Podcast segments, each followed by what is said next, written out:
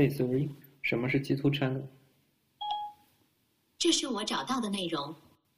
G G Channel 是一个讨论 A C G 等相关的内容的播客电台，话题包括且不限于动漫、游戏、漫画、轻小说等二次元相关话题。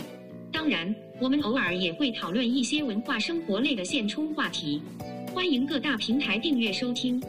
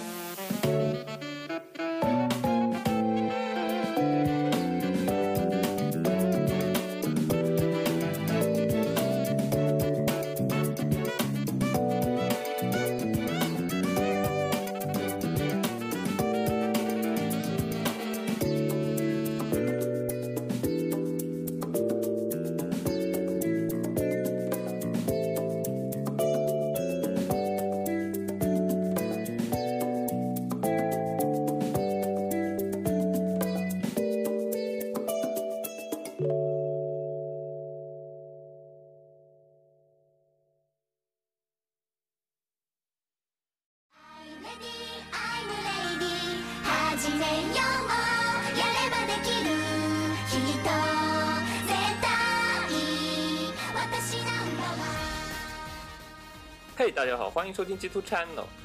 我是目前在科隆的德国骨科。我是目前在国内的谢子。嗯，在上期节目里，我主们我们主要聊了，用了三期节目聊了一下近月的一些相关话题。不过呢，我们不可能每期都在讲 Galo Gay，所以说我在计划着要想开一些常规节目，比如说聊聊 A C G 的相关新闻，因为我们肯定是天天每天也不只是逛逛 galgay 也就有的时候也会尝试去玩一玩一些，呃，尝试去看看番，也会去看一些声优相关的话题，有的时候也会看看 Vtuber。嗯，我想在这一期节目里，在这这一档节目里，就尝试去介绍一遍我们比较感兴趣的新闻啊，或者一些有趣的事情，还有一些如果最近的比较热门的话题，我们也会谈一谈我们对这些事情的个人见解。目前呢，我想把它给起名为二次元新闻，但是我觉得这个实在太土了，所以我也不知道应该取什么名字。其实，重启名费。总而言之，这期节目我们就开始进行一个新闻杂谈的一个方向吧。原本呢，我们这期节目是准备是大概是五月初开始录，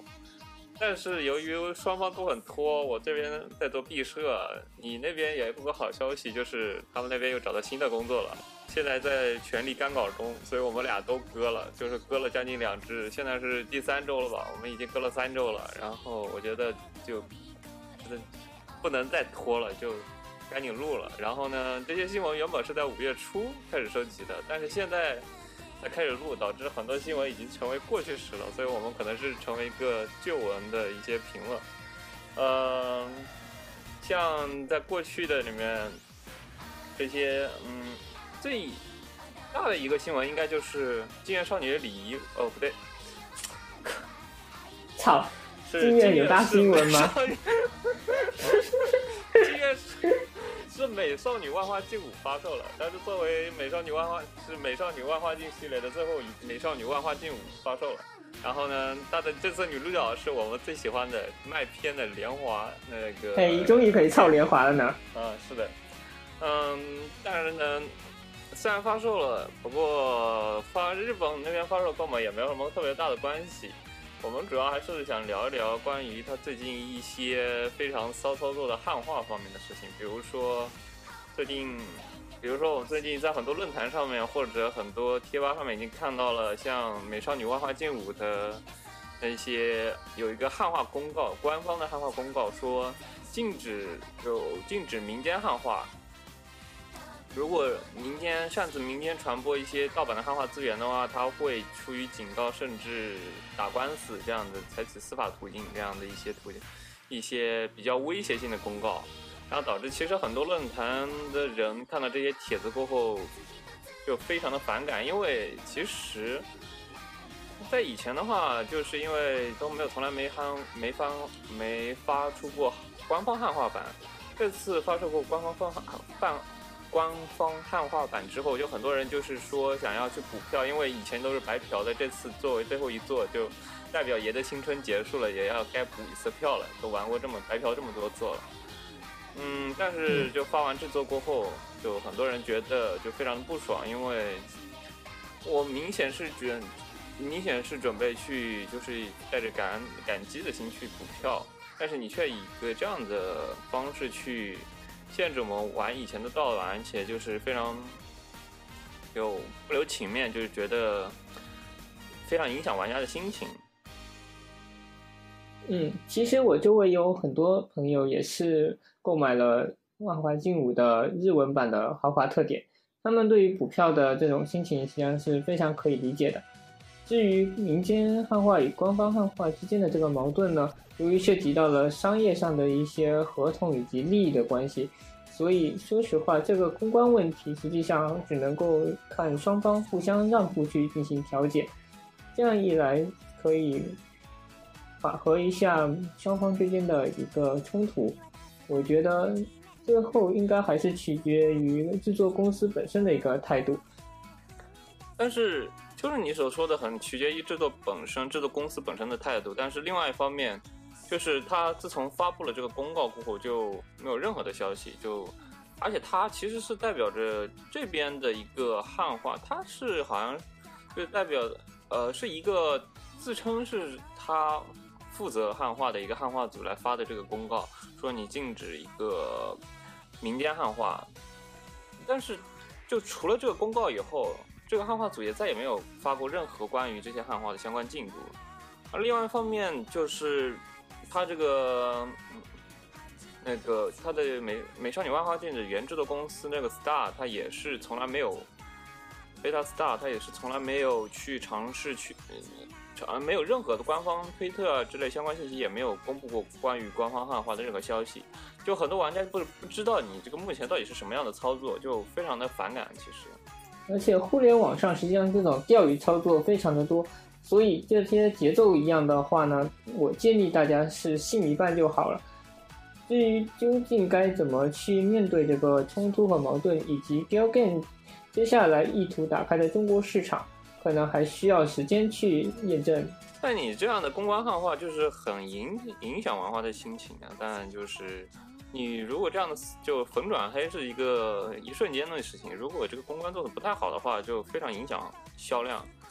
就是我原本是非常愿意去购买的，而且如果你这个态度非常好的话，就是毫不介意。毕竟，它可能定价也就大概在一百元以内，或者在两百元以内，我觉得也是可以的。就是去定价，我觉得是没有什么问题的。而且不知道它的它目前的主要的阻碍在什么地方。毕竟如果出个汉化，其实应该没有什么问题。如果光光出个汉化，可能是销售平台吧。对，实际上已经有很多风声都在说，现在是在寻找一个关中的销售平台。比较理想的方式应该还是老惯例，我们用 Steam 来解决。但是这也涉及到一个问题，就是 Steam 它最近也是有在加强这些限制级的一些审核操作。所以到头来，万花劲舞这种纯拔作到底能不能够上 Steam，也是一个很让人关心的问题。但是那个最近又有一个新的消息，就是最近蓝思石也要出官方汉化版，这是个大新闻，这也是个大新闻。而且他说南方的思石他是准备，就看一些消息说他是准备下个月在 DLC 那个 DLC 的发售。你应该知道，你知道这消息吗？这个我还没有听说。但是 DLC 的很适合发售，因为它本身对国内的。它本身对国内用户还是很友好，因为它是好像是支持。我之前在 DLC 上面买过一些 二十八英升，然后它其实是可以支持国内支付的，然后国内的银行卡支付，然后去买好像也可以用 PayPal。就它不像 DMM 或者是 Steam，你 Steam 如果去买外区的一些色情内容的话，你是需要转区的嘛，这也是个问题。然后你直播支付方式也需要改变。如果是，如果是 D M M 的话，D M M 如果去购买一些，就像这二限制级内容，它是，它是禁限制海外用户去使用它的这些色情页面，因为它是不能在海外用户购买的。但 DLC 的没有这些问题，DLC 的好像是直接可以就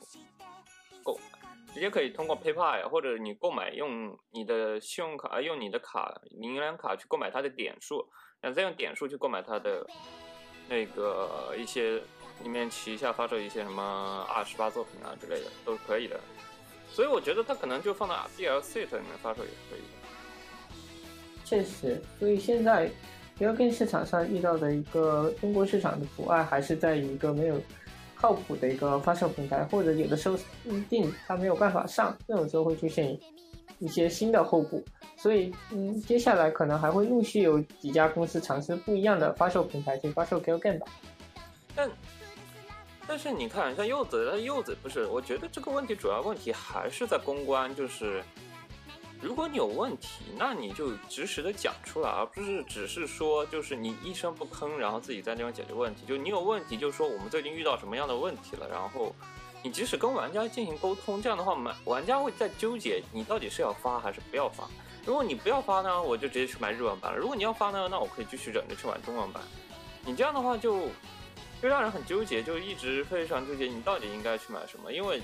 毕竟需求不太一样嘛，有的时候就不等了，那我就慢慢遗忘掉了。像柚子，他之前我觉得他公关很好，他有时候经常会在 Facebook 上面去发一些相关的一些汉化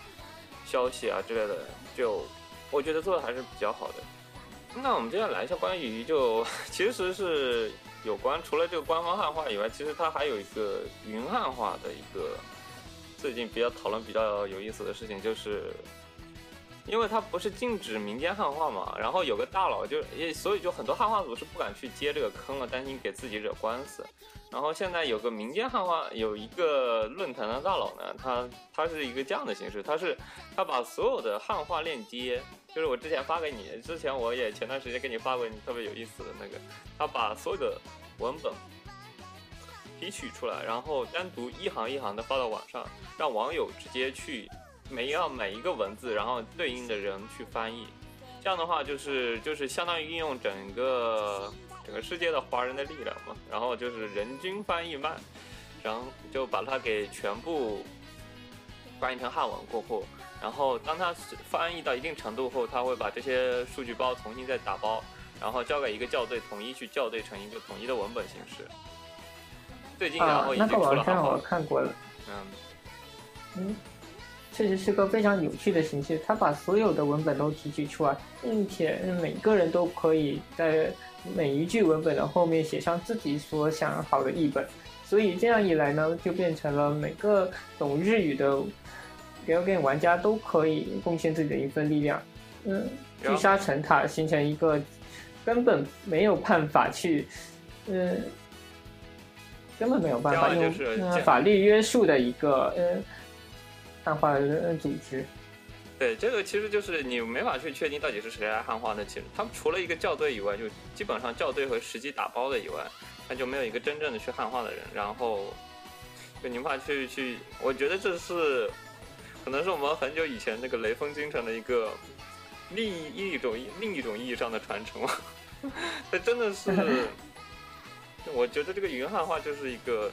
呃，怎么说呢？但是我其实是实际去看了，听说就是他的翻译水平肯定和专业汉化组还是差了一个水平，就是好像说是差了一个校对，但是玩起来他觉得是会比机翻还是效果还是要好的。像我玩机翻的时候，就我必须要先听着语音，然后我可能懂一点日文，我先要听着语音，然后我再看日文原文，然后我才能对着这个机翻完机翻完的用机器翻译完的汉化版。就三个一起对才能看，就有的一些关键信息，就因为它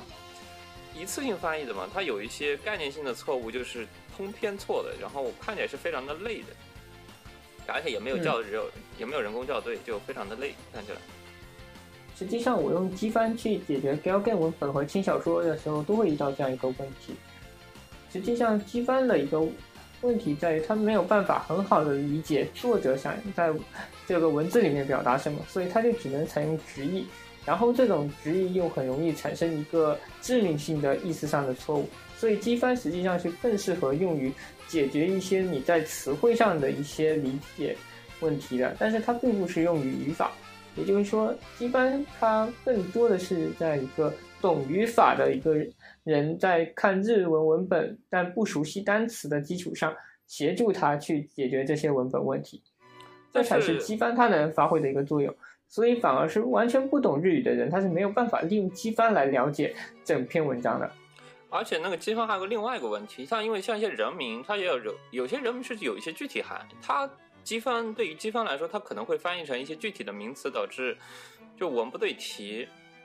就因为它如果把一些人名掺杂在一些语法里面，它就会把它翻译成别的意思，然后在不同文章里，它也把它给翻译成对应的不同的意思，然后整个就非常影响体验。当然，而且机翻版它只是把一些日文直接一次性替换成中文了，就我也看不到，有的时候我是看不到日文原文的。这样的话，就是玩的时候只能看到机翻，然后对着它的日语的语音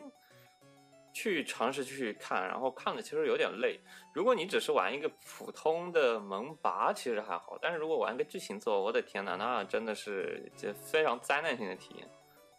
是，所以作为一个翻译的角度，我个人是非常不赞同没有任何日语基础的人使用机翻去解决这样一个文本问题的。它更适合就是懂日语语法嗯结构的人去解决自己词汇量不足的一个问题。我觉得就像这个云汉化，我觉得这个云汉化的，是不是有一些能不能再进一步发展的一些形式？你看，他都已经做了一个网站，他只是单独把这个联华。单独把这一个 Galgame，就是因为他只是因为噱头太大了嘛，他因为这个连万花镜五这个这个这个系列它的噱头太大了，然后就名声很响，就是你发布在各个论坛，然后很快就会发，很快就把它给翻译完，然后它校对出来，就是他只是专门做一个网站去只干了这个事情。我说他未来是不是能再做一个网站？毕竟都是文本嘛，如果只是纯文本的话，对于网网站的访问的一些服务器的量，我觉得可能没有那么的大。就能不能做一个网站，然后专门去把一些就 Galgame 就提取出来，然后放在一个地方，然后专门是一个模块，就专门做一个模块。这是一个万花镜五的翻译模块翻译项目，然后这是一个某某某镜月的翻译项目，然后这是一个某某某的翻译项目。然后呢，特别是一些比较小众的没有人做的，然后把这个翻译出来。然后比如说做什么。积分制呀，做一些相关的一些奖励措施，然后鼓励一些翻译人去去尝试对你想感兴趣的作品，又不想去加入到汉化组，然后每天就随便翻几句，然后翻完过后呢，就有对应的奖励。嗯，或许会成为 Galgame 汉化的一个新形式也说不定。毕竟 Galgame 的问题一直都呃存在于它的一个文本量过长的。嗯。就我觉得像一些萌拔类的作品就很适合去做，然后你如果你把一些专有名词单独标出来过后，我觉得去做一些这样的汉化应该是问题不会那么的大。就毕竟是一个作品嘛，然后一整部作品你涉及到名词不会就是如果单独提取出来去注意一下的话，应该是固定的。然后是，而且它的原文文本就在那里，所以要校对起来也非常的容易。然后我就专门校个校对慢，然后每天每次如果一些文章如果翻译到百分之九十、百分之九十九这种程度，就把它给提，把这个模块单独提取出来。然后我觉得是可以做一个，其实如果有愿意的话，做个网站也不是不可以。我觉得，嗯，我倒是期待这样一种翻译形式的进一步的一个进展，说不定真的可以变成一个像清国那样的一个大论坛。所有人都是翻嗯译组或者是路人翻译这样一个水平，然后保证了它整一个补丁的质量都能嗯做到非常高。这样的话，机翻漫画组也没有什么饭可以吃了。啊，但你机翻，但机翻其实很多就个人的嘛，它就是有的时候是个人凭兴趣的，你就当然机翻是最快的。你这个汉化你也考虑到人员的问题，就。还是会比机翻慢一点嘛？机翻其实是最快能出来的，哦，不是说某某市或者某某那些汉化组，那些是我觉得是另外一个层面需要讲的、讲谈的事情了。这个暂时不想去谈。但是对于就有的机翻就是直接把这个文本单独提取出来，然后怼到翻译机里面，怼到那些机械翻译里面去，然后翻译成文章或单独再把它替换回来。我觉得机翻，我指的机翻一般是指的是这一类，就他根本不会去过，他根本不会去过的。这种这实际上我也见过人翻的比机翻的还要惨的情况的。这种嗯，之后我真的很怀疑为什么它能翻译成这个样子。所以这些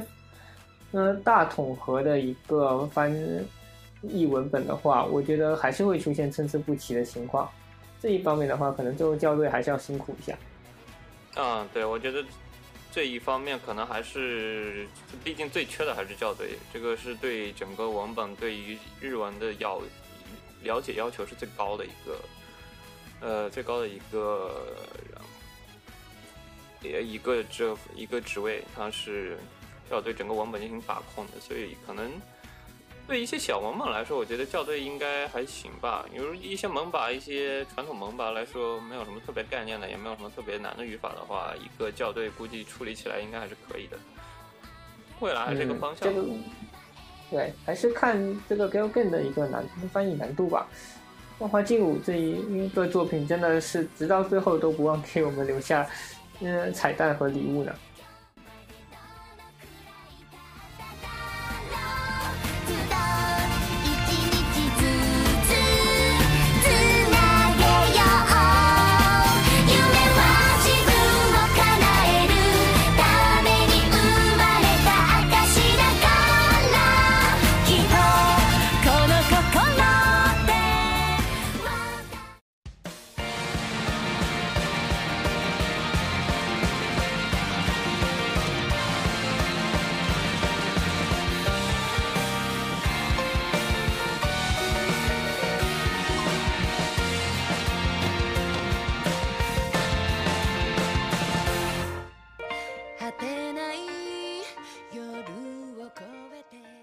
听说 A D 最近是不是投资了新的嗯 Galgame 呢？哦，对，这个最近 A D，然后最近 A D 成立是大概是什么时候是？是去年还是是去年末吧？还是今年初？他投资了一个，他成立一个新公司叫 Aniplex 点 E X E。这公司它主要是企划和投资相关的一些 Galgame 会社，去制作一些。Galgame 作品，目前他推出了两部作品，是《阿 p l e 和一个《图画一谈》。阿 p l e 是由前锋社和整社这两个比较有名的社负责，然后呢，《奇花异谈》我目前啊没太注意。阿 p l e 我觉得可能是目前 Aniplex 点 exe 他投资一个大项目吧，我觉得他想重点宣传这个，因为是前锋，前锋这个最近。最近因为做了灰色系列比较热门，然后它又动画化，最近企划一堆，就好像就感觉相对于传统会社来说，感觉前锋社是个比较激进的，然后做法比较激进，然后非常前卫的一个会社，不像什么一些传统作品、传统老作品来说就 就非常的死板。当然有的时候你看他会去做。他前段时间，你前段时间有个叫做 Opus 的一个云游戏 Galgame，你知道吗？就是啊，我还没打过。不是，是那个 Opus 是一个，O Opus 是一个品牌，它是一个公司，而这公司把很多 Galgame 全部放到云端，然后你可以通过 Web 端去访问，然后在 Web 端去玩，然后用你的游戏账号在 Opus 注册一个游戏账号。就在云端去玩这些 Galgame，因为你 Galgame 它也没有什么特别高帧率的要求，你也不需要多大的内存，你交给服务器就可以直接去玩了。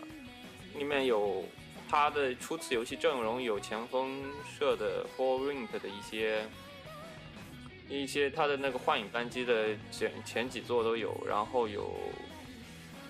嗯，然后有爱上火车，也有什么 Nico 巴拉，它那它里面还有一些很多老的作品，像 School Days 它都有。我之前尝试去玩了一下，School Days 它也 School School Days HD，还有一些上古的作品它都会有。然后你直接可以在，你甚至不用担心游戏版本嘛，因为它是外部端引擎，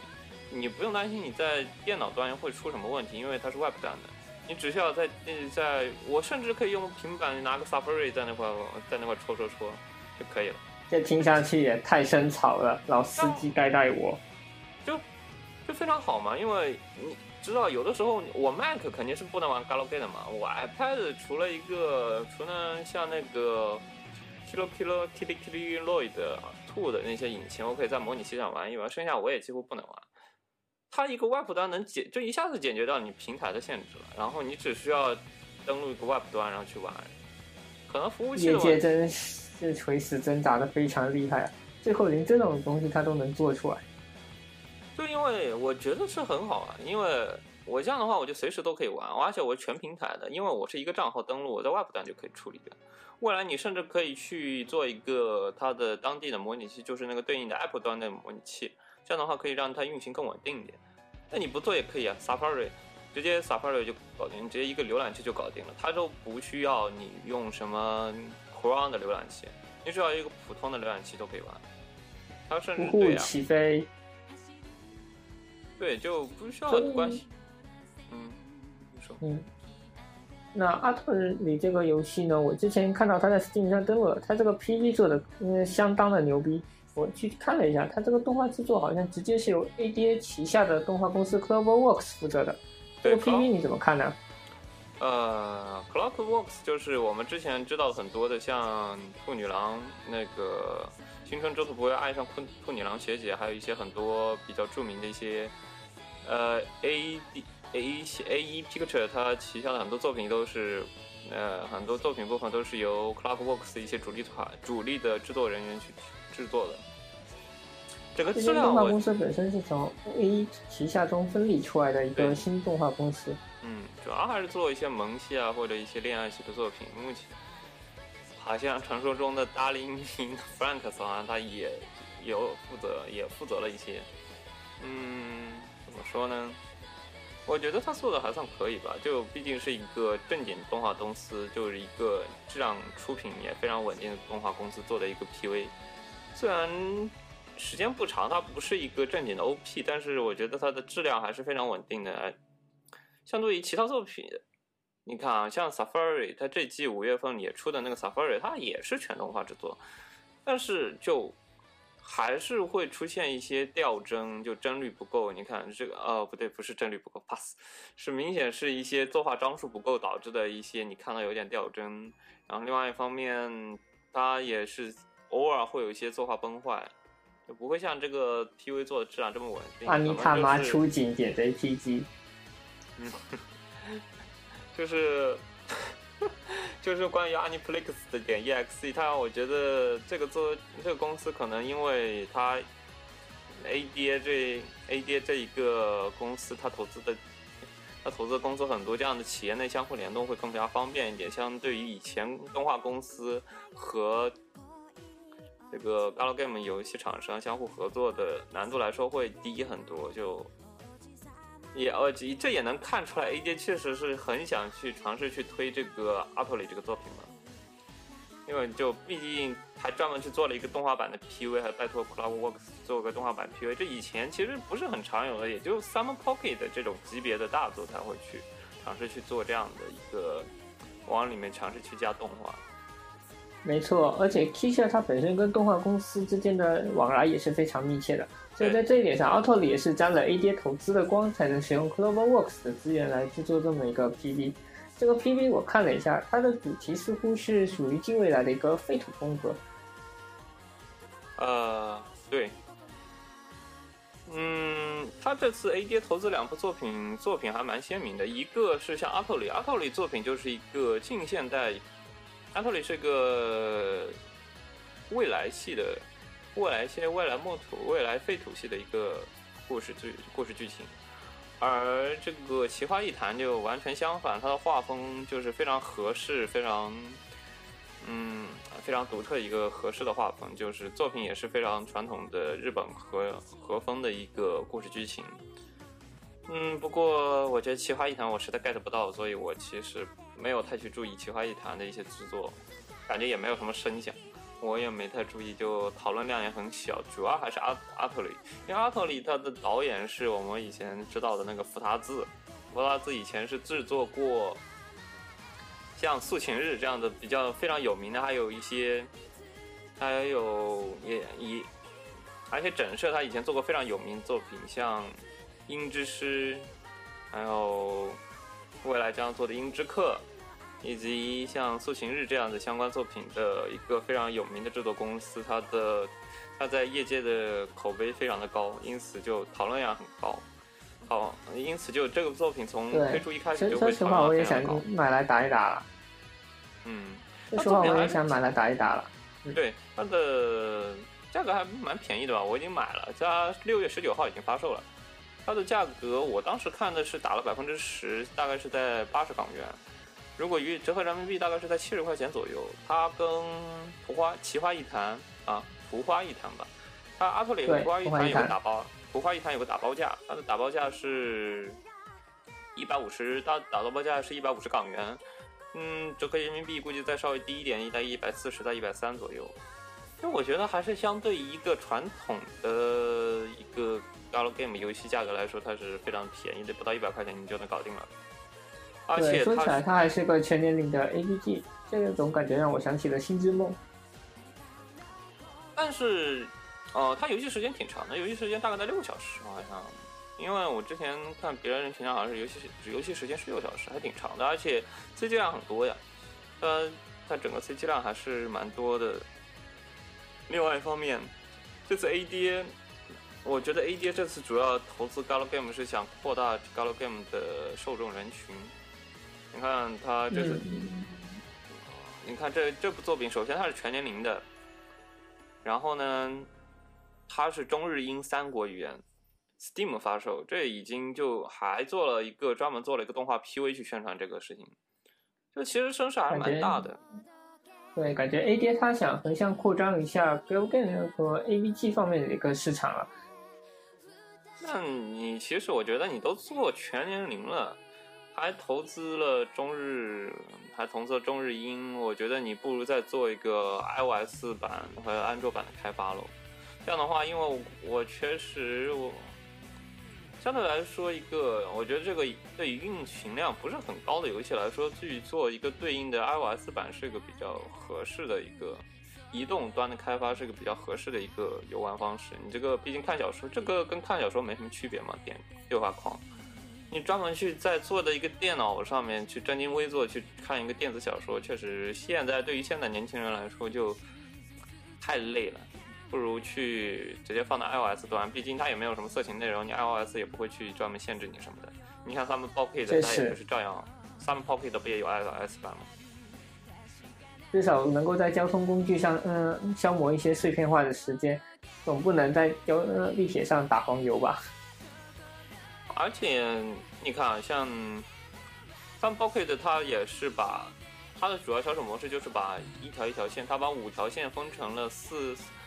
呃，它把是四条线吧，它把四条线，然后呃五条应该是五条线，它把五条线分成就是原本五百五五百块钱的价格，然后因为是五条线，所以分成了五个可以选择，你要选择你哪个女主线，你就单独把那条线给买了。就明显就降低了，就明显可以比较增加受众嘛，因为我不需要花五百块钱，啊，而且我对其他女主线不太感兴趣，那我只要买我的我喜欢的那个女主线就行了。当然，因为 Sun Pocket 的这个作品就比呃几个女主之间都是有相互都有信息量的，然后只有把所有女主线完了，你才能知道 Sun Pocket 整个世界观。因此还是有必要把五五条线都完了的。但你如果真的只想玩那一条线，只要其中一条线，你只需要买其中一条线，大概一百多块钱就行了，就分担整那个。其实还挺划算的。嗯，而且这个阿库里也只要需要一百块钱不到，就对一个游戏来说，我觉得还蛮便宜的。你不如发一个 iOS 版了。你看，我现在就出门旅行，我带不了那台外星人电脑，我现在买了也玩不了。我现在我现在只能带一台 iPad，带一台 Mac，我玩不了这个作品。所以说，为什么不考虑一下万能的 Surface Pro 呢？哦，我以前是尝试买过 Surface Pro，但是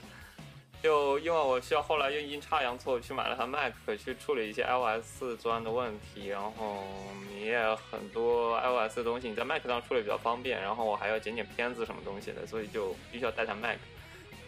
就那台外星人是太重了，我实在不想去带那个外星人。啊，那倒确实。说起来，牛顿与苹果树那边的众筹怎么样？呃，是还有下条新闻，下条新闻是关于就是跟你刚刚说的牛顿与苹果树。呃，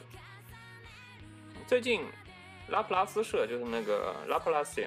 这个社，它众筹了牛顿与苹果树的汉化版，是上月就已经开始众筹了。嗯，截止到现在，目前它的众筹已经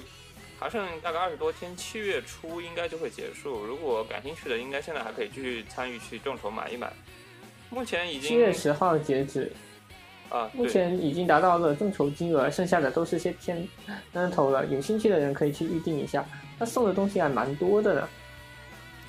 他呃，他送的东西大概有一些，比如说抱枕、色纸，还有挂画这些常见的动漫周边，呃，常见的游戏周边。不过我是不太喜欢的，因为我我一直很喜欢去买一些 Galgame 的。如果它 Galgame 本身设定有意思，我很想去买它的人设集，可能是我对画画比较感兴趣吧。我更喜欢去尝试去买它的设定集，还有一些背景作画之类的，去作为一个收藏，偶尔还能翻一翻。如果只是买挂画，我也不可能大毛那我们家还比较限制的，我不可能这样大毛大摇大摆的就把它挂在家里。然后那些抱枕呢，我也不可能吧，我抱枕我有可能就永世就收到我的柜子里，不会再拿出来的那种，就基本上也没有什么机会把它给拿到床上抱一抱。确实，反而最有价值的应该是对画师粉丝来说，这些画师亲手做的主题色纸就会挺有啊收藏价值的。但我觉得色纸就是色纸，我会色纸比较好搬吧，但是我觉得它太小了。如果我真的很喜欢一个画师，我可能会去买一个复制原画，有一个像一个复制原画，我会把它给挂在家里挂着。那确实，尝试去买一个，我会尝试去买一个复制原之这个画挂在家里中文挂着，而不会中文众筹然后出关中的一个方式，也是最近 g a m 业界开始兴起的一个打入中国市场的方向吧。嗯，我看之前像那个雪碧社，雪碧社它也那个 s u f f l e 这个是他之前苍之比方四四重奏，他也众筹了汉化，而且效果还挺好的。这我估计钱实在给的太多了，导致他还想最近复活一下，继续炒一炒冷饭，看看能不能再再救一把。啊，那确实，雪碧社一度经过嗯呃快倒闭的危机，现在通过 Steam 和仓比的一个关中的发售，又重新挽救了回来，甚至还有心思出外传二。外传二就 Extra Two，我我觉得他还是不要再炒冷饭了，炒的烦死了。我对他什么时候把仓比一戳出来就好了。相比我是我对这个近未来那种科技呀，因为他一是体育，二又是近未来，这导致我其实对这个题材非常的不感兴趣。他一直在那块啊出，我很喜欢他以前那个《恋爱选举巧克力》，但是他之后就很长时间没有去做类似作品了。我们还是想去玩一些啊校园类的作品，就一些普通校园类的恋爱剧继续。是这样，昌比的这个体育竞技嗯方向我倒是还觉得蛮有意思的，不过它的动画做的就呃相当的一般般了。那所以说这个游戏的魅力可能还是要通过游戏本身才能展现出来。我觉得动画改这 Galgame 改动画，最近已经很久没有出过特别那个作品了。你像非常难，那个最近有什么比较 Galgame 比较多的作品？嗯我印象里的话，野良猫以前做过泡面番，然后像仓比这种做成一个十二集的宣传番剧但是它剧情也没有讲清楚。对，然后。再来，可能就是剧情？因为就 Gal 那 Game 改本身太少了，然后剧情做的话，啊像 Rewrite 又容易出事。啊，Island 最近前段时间出的 Island，然后最近出的 Uno，两部啊。对，不，Island 的动画怎么样？我还没有去看过。哎，你没有去看因为 Island 的？我听说 Island 给改的中规中矩吧，好像中规中矩。是它的评价其实对原作主来说好像没那么呃讨好原作主。还有 Uno，嗯具体的效果是怎么样的，因为 Island 据说它的设定也是非常的大的，所以不知道究竟能表现到什么程度，嗯可能回头会想去试一下。最近 Free 不是还出了 Uno 吗？然后改的一塌糊涂。搞 然后跟改一直都是嗯业界的一大难题嘛。那纵观这十几年来做的最好的，还是要数京都动画做的 T 社三部曲。怎么说呢？我觉得 Nico Pala 改的还行吧。帕拉本身也没有什么严肃的剧情像，对吧？虽然我觉得他作为一个门童方来说，已经算可以的了吧。我觉得他改的已经非常符合我对一个 Nico Pala 他能改到一个最高水平的预期了。角色还啊那也确实以。角色还内宅门屯就完事了。我觉得挺好的。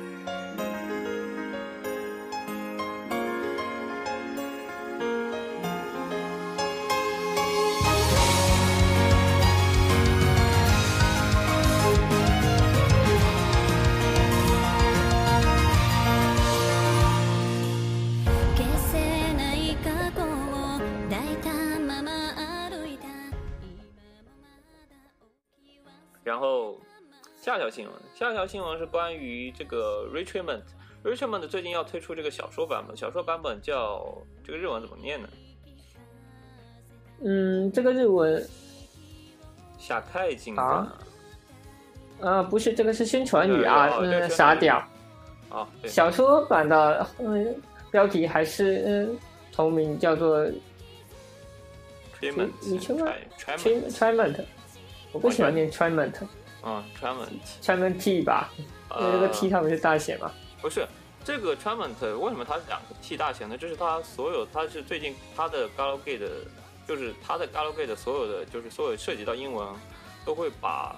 头一个字母和最后一个字母都大写，这是它的一个哦系列的一个特点。就是你看它的 Star，就是那个开始界面，如果去注意它的开始界面，它的那个 Star 什么 Rod，它的第一个首字母和最后一个首字母都会去大写，这是它的一个它的一个游戏特点。Retrievement 是啊 Relief 的一个续作，就是二零一六年发售那个 Relief 的官方正统续作吧。这次是 Relief，当时还是热度还是蛮热的吧，因为它的它的背景是由 Mocha 来画的，Mocha 是以前在 Pixel 火的非常火的一个背景画师，他的他的画以自然风光著称，以非常美的自然风光和天空啊一些用色非常自然风背景来著称，所以当时当时请莫叉过来画这个原画，是火或或者这个 Gallo K 的原画是当时是热度还是蛮高的，讨论易度很高。而且 Relief 这个作品，它当时的剧本是一个有一点科幻的一个剧本，而且还涉及到一些心理学的要素。就那这个续作你玩过了吗？续作我当时没玩，它其实是啊、Relief 它的这个原作就是，但是褒贬不一。它其实原作是褒贬不一的，这次做了一个续作，它已经隔了四年多，他突然宣布了一个这个续作，不知道他可能是想再捞一波钱还是什么，但是看他的意思，其实是感觉想要把这个系列做个。把这一个作品做一个系列出来，像这个 Retrievement，它分成一个阿尔法和贝塔片，这个一个上下片。首先是分割放送，然后呢，又是全年龄版本，它还是 Steam 发售，中日中日英汉化同时发布。还有呢，它甚至在做了一个 iOS 版的体验版。我之前还不小心在逛 Galgame 的时候，就不要逛 App Store 的时候，突然发现了一个 Retrievement 的一个 Galgame 版。那个 iOS 版就非常意外。这次他又推出了一个小说版本，就非常有意思，因为很少有 Galway 会推出小小说，因为它其实是本身是视觉小说，它突然推出一个同名的小说版本，就让我非常意外。我觉得这也是一种补足作品设世界观的一个方式吧。这个小说的宣传也叫做做将社会人送往第二次的学园生活嘛，我听着是有点像是穿越剧或者说是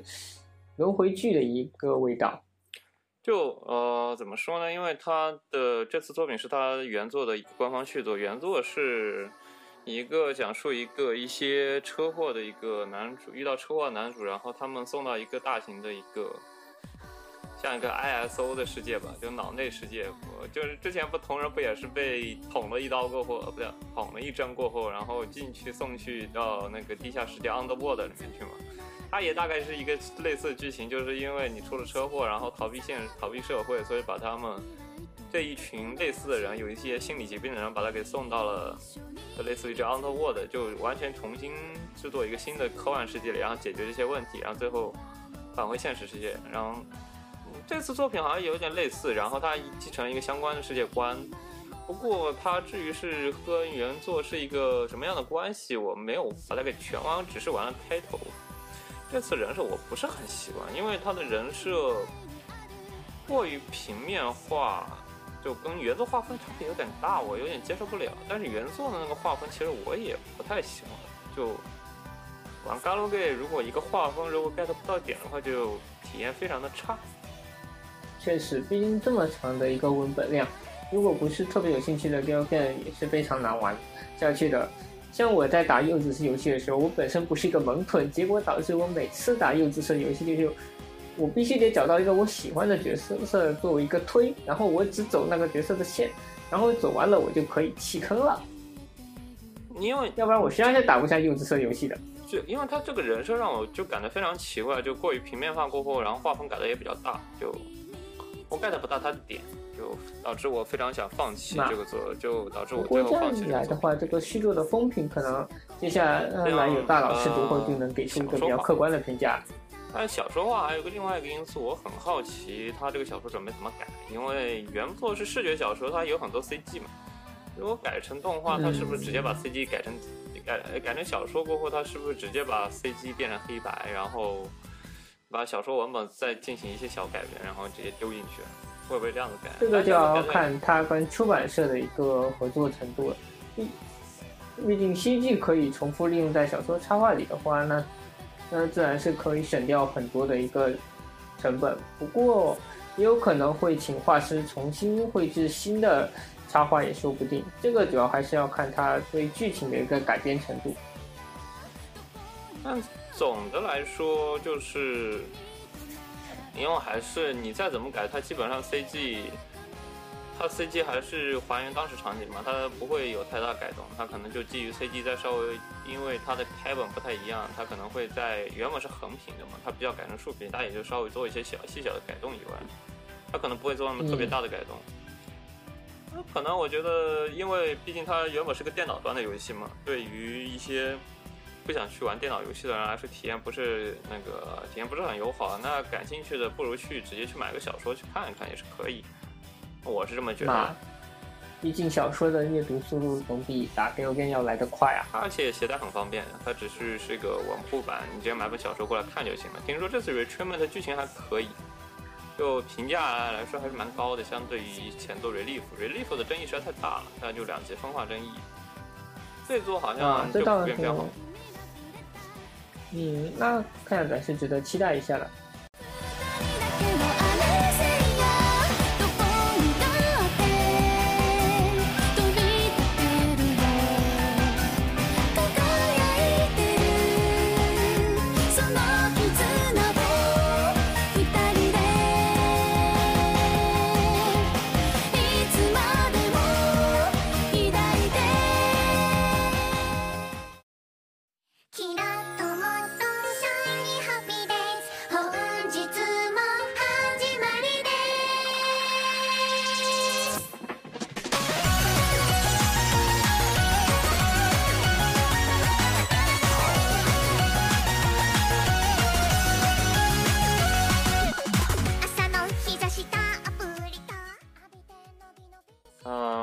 Netflix 另外一个动画，呃，是想哭的我戴上猫的面具。这部片子是由冈田魔里负责，刚刚我们最喜欢的刚妈。主要剧情是一个，目前我们我当时收集这个新闻的时候，他没，他只是公布了星座 PV，但是我们时间拖更太久了，然后最近六月二十二号这一些，六月十九号他这已经公布出来了，国内好像是西瓜视频的版权。完全不懂西瓜视频为什么要收这玩意儿的版权，它又不是嗯走动画这一块的，然后翻译又贼烂。对我很无法理解。我当时去，因为我也不想去用西瓜视频去专门下个西瓜视频去看，我去看了第三方的源，然后这些第三方的网站好像就一直接扒了西瓜视频的版权过来。我的天呐，那个翻译就就非常的奇怪，因为我看日文的时候，我听到语音是先听懂了，然后我之后我看字会很慢，然后看字我看出来是另外一个意思，就让我觉得你这翻译的什么玩意？就哎，翻这种官方翻译为什么会经常出现失格的情况呢？完全无法理解。就他的语音听出来就是一股一讲的是一套事情，然后逻辑非常清楚，但他实际讲的话是另外一套逻辑，就是你看得很通顺。如果你完全不懂日文，我觉得他看的非常通顺，但是表达的就不是这个意思，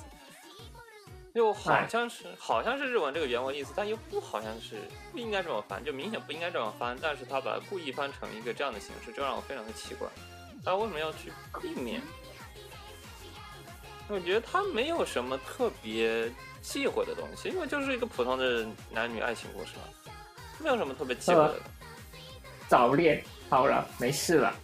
早。所以关于这部剧场版的话，我个人还是推荐等汉化组的大佬推出民间汉化版本之后，再大家再去观看吧。啊、你没看是吗？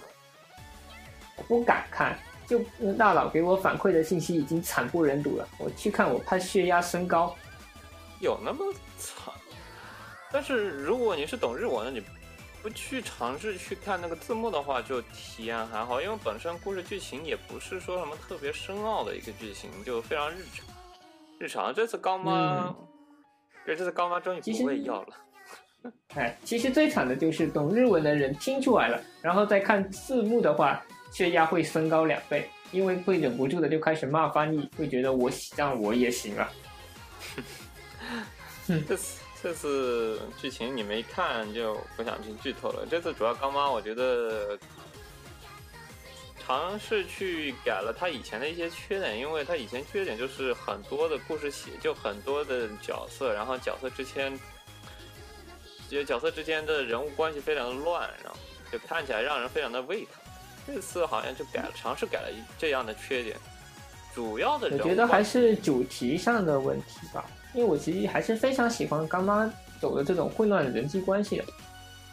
就我也很喜欢，但是看的确实是那种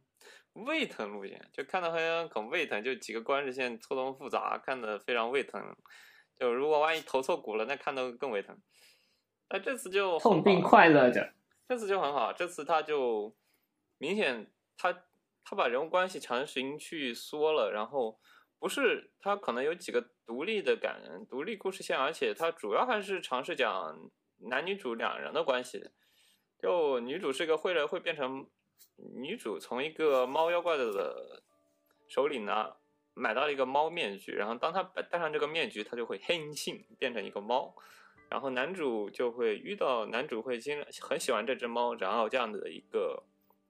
之后慢慢爱两个人相爱的一个爱情故事。这次主要剧情就讲的，这次主要剧情就讲的这是这两个男主的之间的故事。虽然它涉及到很多像离婚剧情，还有一些校园霸凌，但它这它涉及的并不很多，但是也只是作为一个辅助，就不会太影响你的注意力。对于因为主要还是你可能看故事的时候，主要注意力还是注意在男女主两个感情上面。而且刚妈嗯，的另我反外一个很而是那种看的时候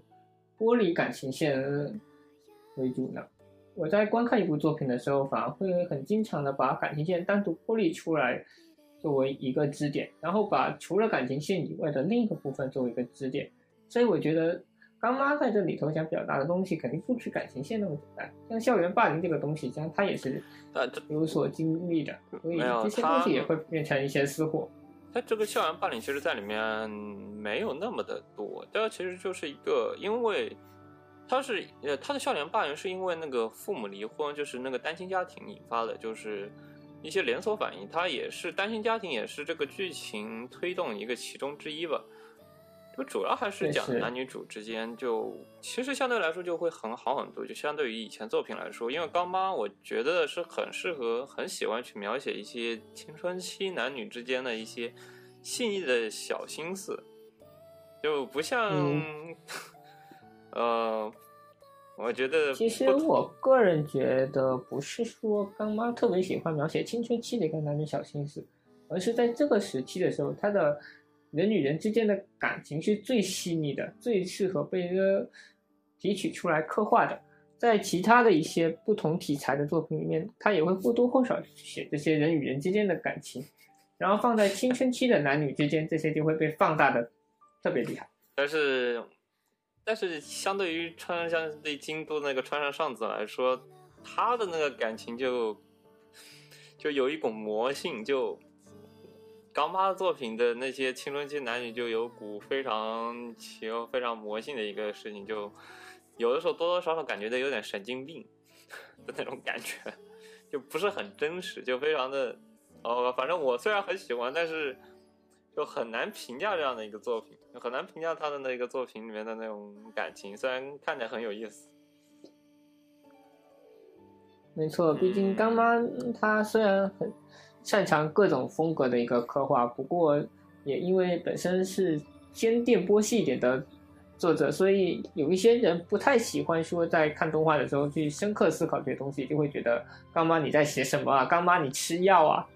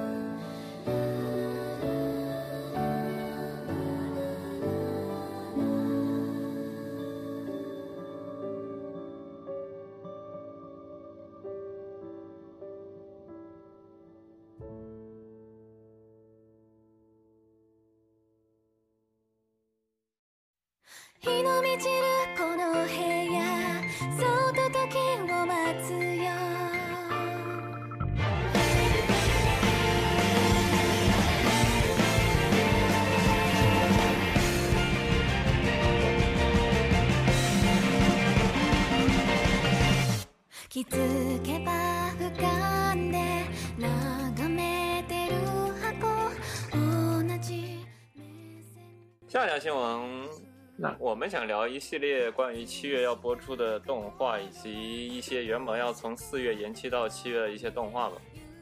其中一条是《租借女友》，《租借女友》它是准备是要有准备是在今年的七月十一号开始放送，TMS 制作。你看过这部作品吗？我只看过它的第一卷，然后看它封面非常，看它封面非常的画的还挺精致的，然后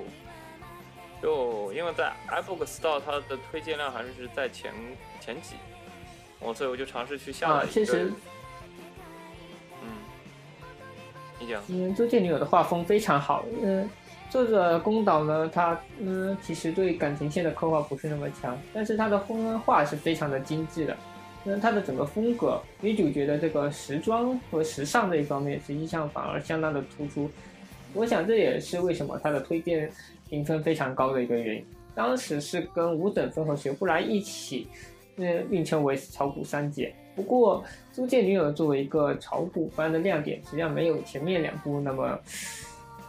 吸引人，因为怎么说呢，也就是因为宫岛他对感情线的刻画并不是做得很好，所以很多人都讨厌男主角的一个言行举止。说实话，我也觉得嗯这个男主角实在是不行。嗯，那这个剧情是什么样的剧情啊？嗯，简单的来说，租借女友，首先我们要了解租借女友这个概念，这是在日本非常兴起的一个新的一个服务行业。你听名字，你应该能多少了解到一点。哦，就大概是是不是说的就是那个，就男的去尝试去花钱去租女性的一段时间，然后当他的女朋友去做一些女朋友的一些相关的事情。对，主要还是为了一个社交，还有一个撑场面的一个行为，所以基本上来讲，这个新兴的服务业当时在日本话题度非常高。宫岛这个傻屌还专门去体验了一把。然后它是，但它主要剧情是什么呀？因为毕竟《租借女友》它只是一个噱头吧，我觉得它更多的是作为一个噱头，而不是那个。那因为你除了噱头以外，你肯定还有一些要吸引人进去的地方。啊，是的，但实际上呢，这个剧情方面还是非常操蛋的。首先，男主角他被前女友甩了之后呢，为了撑场子，于是他呃在这个租借女友的这个网站上。预约了一位女朋友，就是女主角是原千鹤，然后他带着这个女主角去嗯，那赴会撑场面之后呢，渐渐的就被女主角的这个人格魅力吸引了，然后他就想泡她，对，说真的就是想泡她，然后展开了一系系列这个行为，然后后面再嗯参入两只股票，一只是他的，随后再参入了两只股票。一直是对他一见钟情的一个女孩子，叫做刘夏。嗯，追求嗯男主角的进攻性非常的高。嗯，然后还有一个是女主角水原千鹤的同事，一个社交障碍的一个女孩子，非常的可爱，像小动物一样，叫做殷泽墨。说实话，这个作品我当时之所以能撑下来，完全就是我觉得看殷泽墨的章回就很像在看动物影片那样很治愈。除此之外，它的剧情线。就还是正规的一个炒股环节，而且还相当的拉胯。我看他制作阵容，因为是 TMS 制作的，就制作还算比较稳定的。制作监督是，制作监督是谁来着？我看一下。嗯，导演是古贺一成。制作过《炎炎消防队》《宅男腐女恋爱真男》《瑞林》。瑞林的剧场版《哥布林杀手》还是 Just Because，嗯，还有啊，那还真是非常稳定的一位监督。呃，我觉得除了电玩咖的最后一集以外，其他的作品基本上风评都还算不错。不过因为原作它的一个画风实在是太过优秀独特了。所以动画能不能不能够还原出那个唯一的卖点，也很让人呃怀疑。尤其是现在受到疫情的影响，作画的一个成本和时间都会重新的进行规划，也不知道到底能不能够呈现出观众想要的效果。听说呃，是不是原作里衣服很多呀？原作里就男女主换衣服换的很频啊。哇，特别多，包括封面啊、彩页啊。嗯，整一个呃服装的替换是非常频繁的。那这个对动画师人设来说压力有点大。其实对于人设师和动画师来说，你每集都要去换个新的衣服去做一个，去尝试去适应一个新的画。它如果如果衣服还很复杂的话，就做起来其实很累。对于动画制作来说，非常的花精力。宅男腐女恋爱真难做的，我觉得这个几个加瑟比克斯、电玩咖这些感情线做的都还可以。我应该应该没有什么特别大担心，感情线上没有什么太大担心。我觉得主要还是担心作画方面吧，可能就有一点疫情。你你看，不管是加瑟比克斯还是电玩咖，它实际上它的原作感情线的描写质量是非常高的。但是你但是朱建林也有他的一个，嗯，他的原本的原作感情线的基础就刻画的不是很好，所以在这一点上，他剩下的卖点就只剩下画面了，就只剩下女主角有多可爱了。讲不好吧，这个真的讲不好，因为疫情的关系，很多事情都不好讲。不知道他的，因为他当时制作推出的 PV 就是他的，就是他好像很很用力尝试把这个 PV 尽量去贴合原代人设，但是他的什么背景就做的还是比较糊弄。没办法，毕竟还是要有所取舍。这样一来，这部作品最后成品会变成怎样呀？还是只能期敬请期待了。说起来，六月二十号的时候，宫岛嗯还嗯公发布了英泽莫的外传，名字叫《化身女友》，现在正在公开免费连载。啊，对于我一个莫厨来讲，这确实是个好消息，因为我终于可以不用看他吃屎的原作剧情了。嗯，哎对，莫厨为什么他好？你为什么喜欢？他跟、嗯不是很多人都喜欢水原千鹤吗？为什么你喜欢墨竹？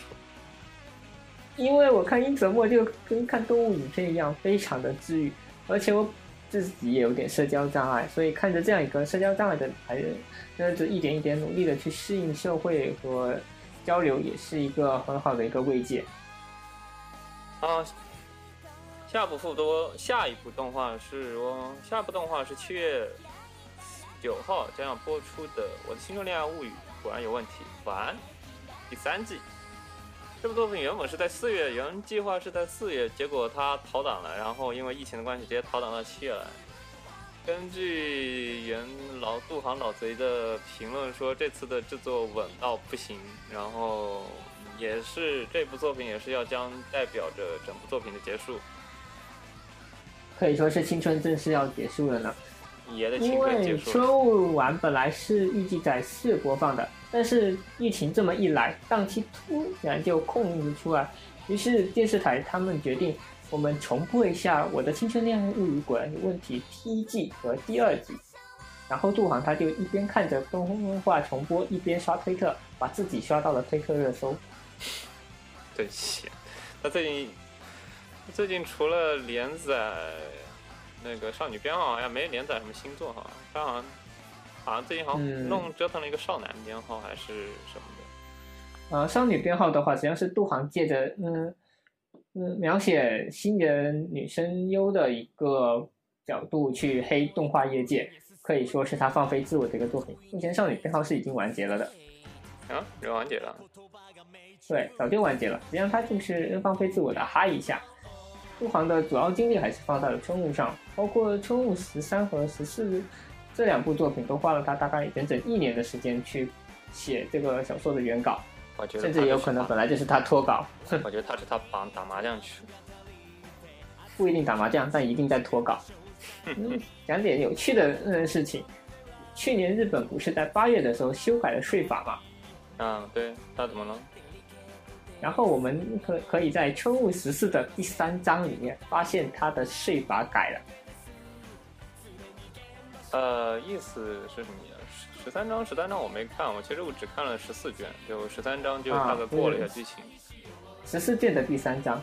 十四卷，而十四卷在那个时候已经跳票了呃两三次了。然后所有人都在猜，陆航是不是直到去年八月他才写完十四卷的第三章？天，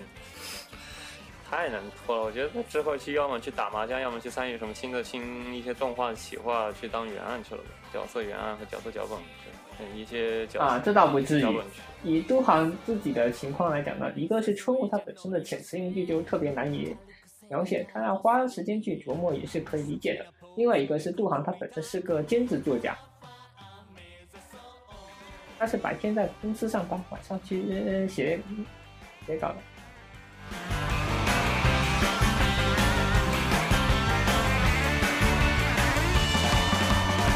むしはほどほどにして執念深くいきましょうつまりあやふやなこの時代暴発では悲しい順調にノーガードです潤む瞳を隠せないけれど役柄は脇役ですいつも横目毛志を滑らかに優しさいっぱいキープしようぜ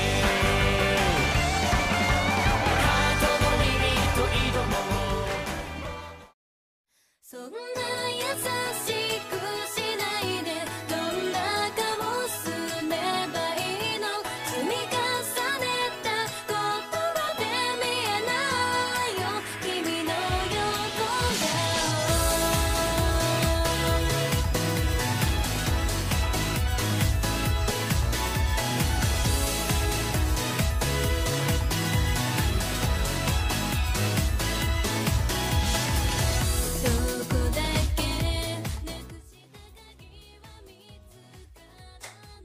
下条新闻我们是关于福建斯的新作。我的妹妹果然，我的妹妹哪有这么可爱？林奈伊芙线准备在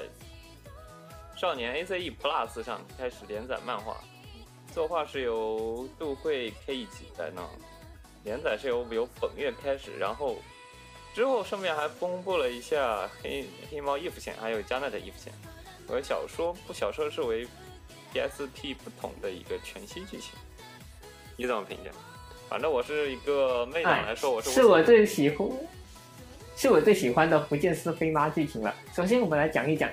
呃，十三十四届的林奈 Eve 上下，根据嗯已经啃过生肉的大佬跟我透露，这个玩意儿它的剧情跟 PSP 线是没有什么差别的，甚至连插画都只是稍微修改了一下。也就是说，林奈 Eve 线整个就是 PSP 的一个复刻，连 CG 都没有变。对，时隔七年，突然呢出来掐一波烂钱，我只能说福建斯飞妈。然后再来就是这个有趣的黑猫 if 线，福建斯在这次黑猫 if 的访谈中透露出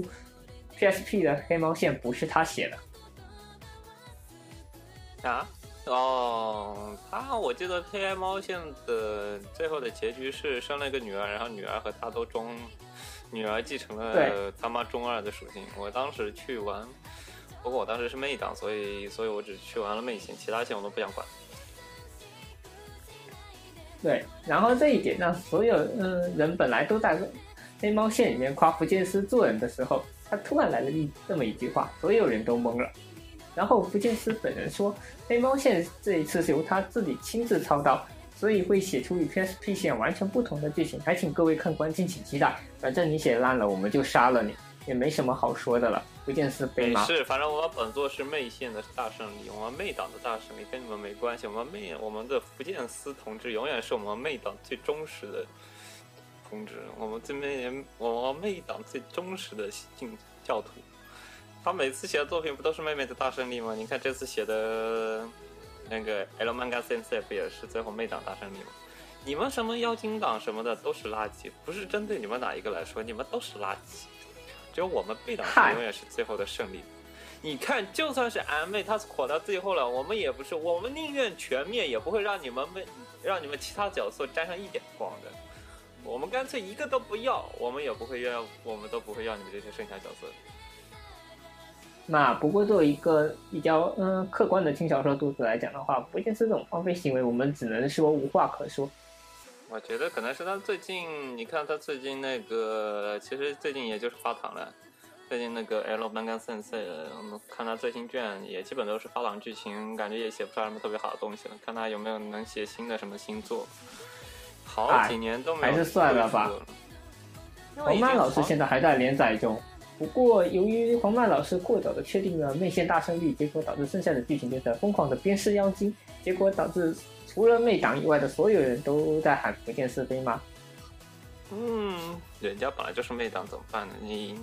妹党，妹党选他就不会错。非常安定的股票，只要是他出品的，妹党看了绝对很开心。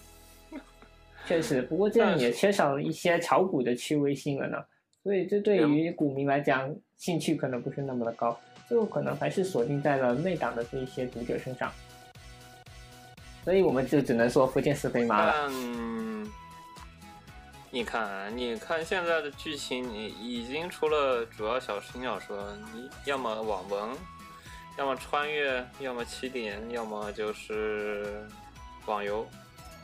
这基本就是这几个剧情嘛。已经好久没有正就最近动画改已经好久没有出现过妹系，就是那种妹系剧情，然后特别改的特别好的。上次最近最火的也就那个妹飞妹，我都没感觉，我就当时我凭我的危机意识没有去看这个番，我觉得太正确了，实在太惨了。呵，这已经多你少年没有们妹党已出过什么？经被淘汰了，大人时代变了。我以前就以前你看，二零一二年的时候，其实出了很多妹系作品，然后其实最近比较成功那个妹系作品也只有就如果有妹妹就好了，然后你再走的还不是妹线。哈，如有妹根本就不是那妹妹系作品，她只是在挂着妹妹嗯嗯系的噱头、标题、欺诈，然后哎，表业界。还行吧，但是就已经好久没有出过什么特别好的妹系作品了。就其实最近我一般只看呃有很多小说，我也只看妹系作品，就要看到什么特别好的，就也就看玩玩 Galgame 吧。你这个轻小说妹系作品已经快灭绝了，就这样吧，以业界没有未来，不不管了。因为本来来讲的话，妹妹线就不是一个很主流的一个嗯剧情倾向，所以说在炒股中，妹线更多的还是作为一个败犬，呃插你进来。在 Game 中你可以走妹线，但在轻小说中就很少会出现说妹线作为一个大头。如果我嗯印象比较深的话，应该还是嗯胸有爱吧，就还是那一部作品，现在还在嗯现在还算是比较印象深刻的一部作品。胸有爱是什么呀？就就算是哥哥，只要有爱就没问题了吧？啊、那个那个已经好老了。对啊，特别老，也可以说，嗯，大人时代变近几年了，妹线已经退出主流了。近几年已经好久没有什么就动画改作品是关于内线的。我，唉，时代变了只能。说，福建司这个人对于内线的一个执着程度来讲，内控玩嗯读者可能还是特别希望有他这么一个作品存在。啊，我有点期待他的新作能不能写一个新作吧，因为这一作已经看起来已经讲的差不多了，没有什么可以出新的地方了。他能不能出一个新的妹系作品，稍微再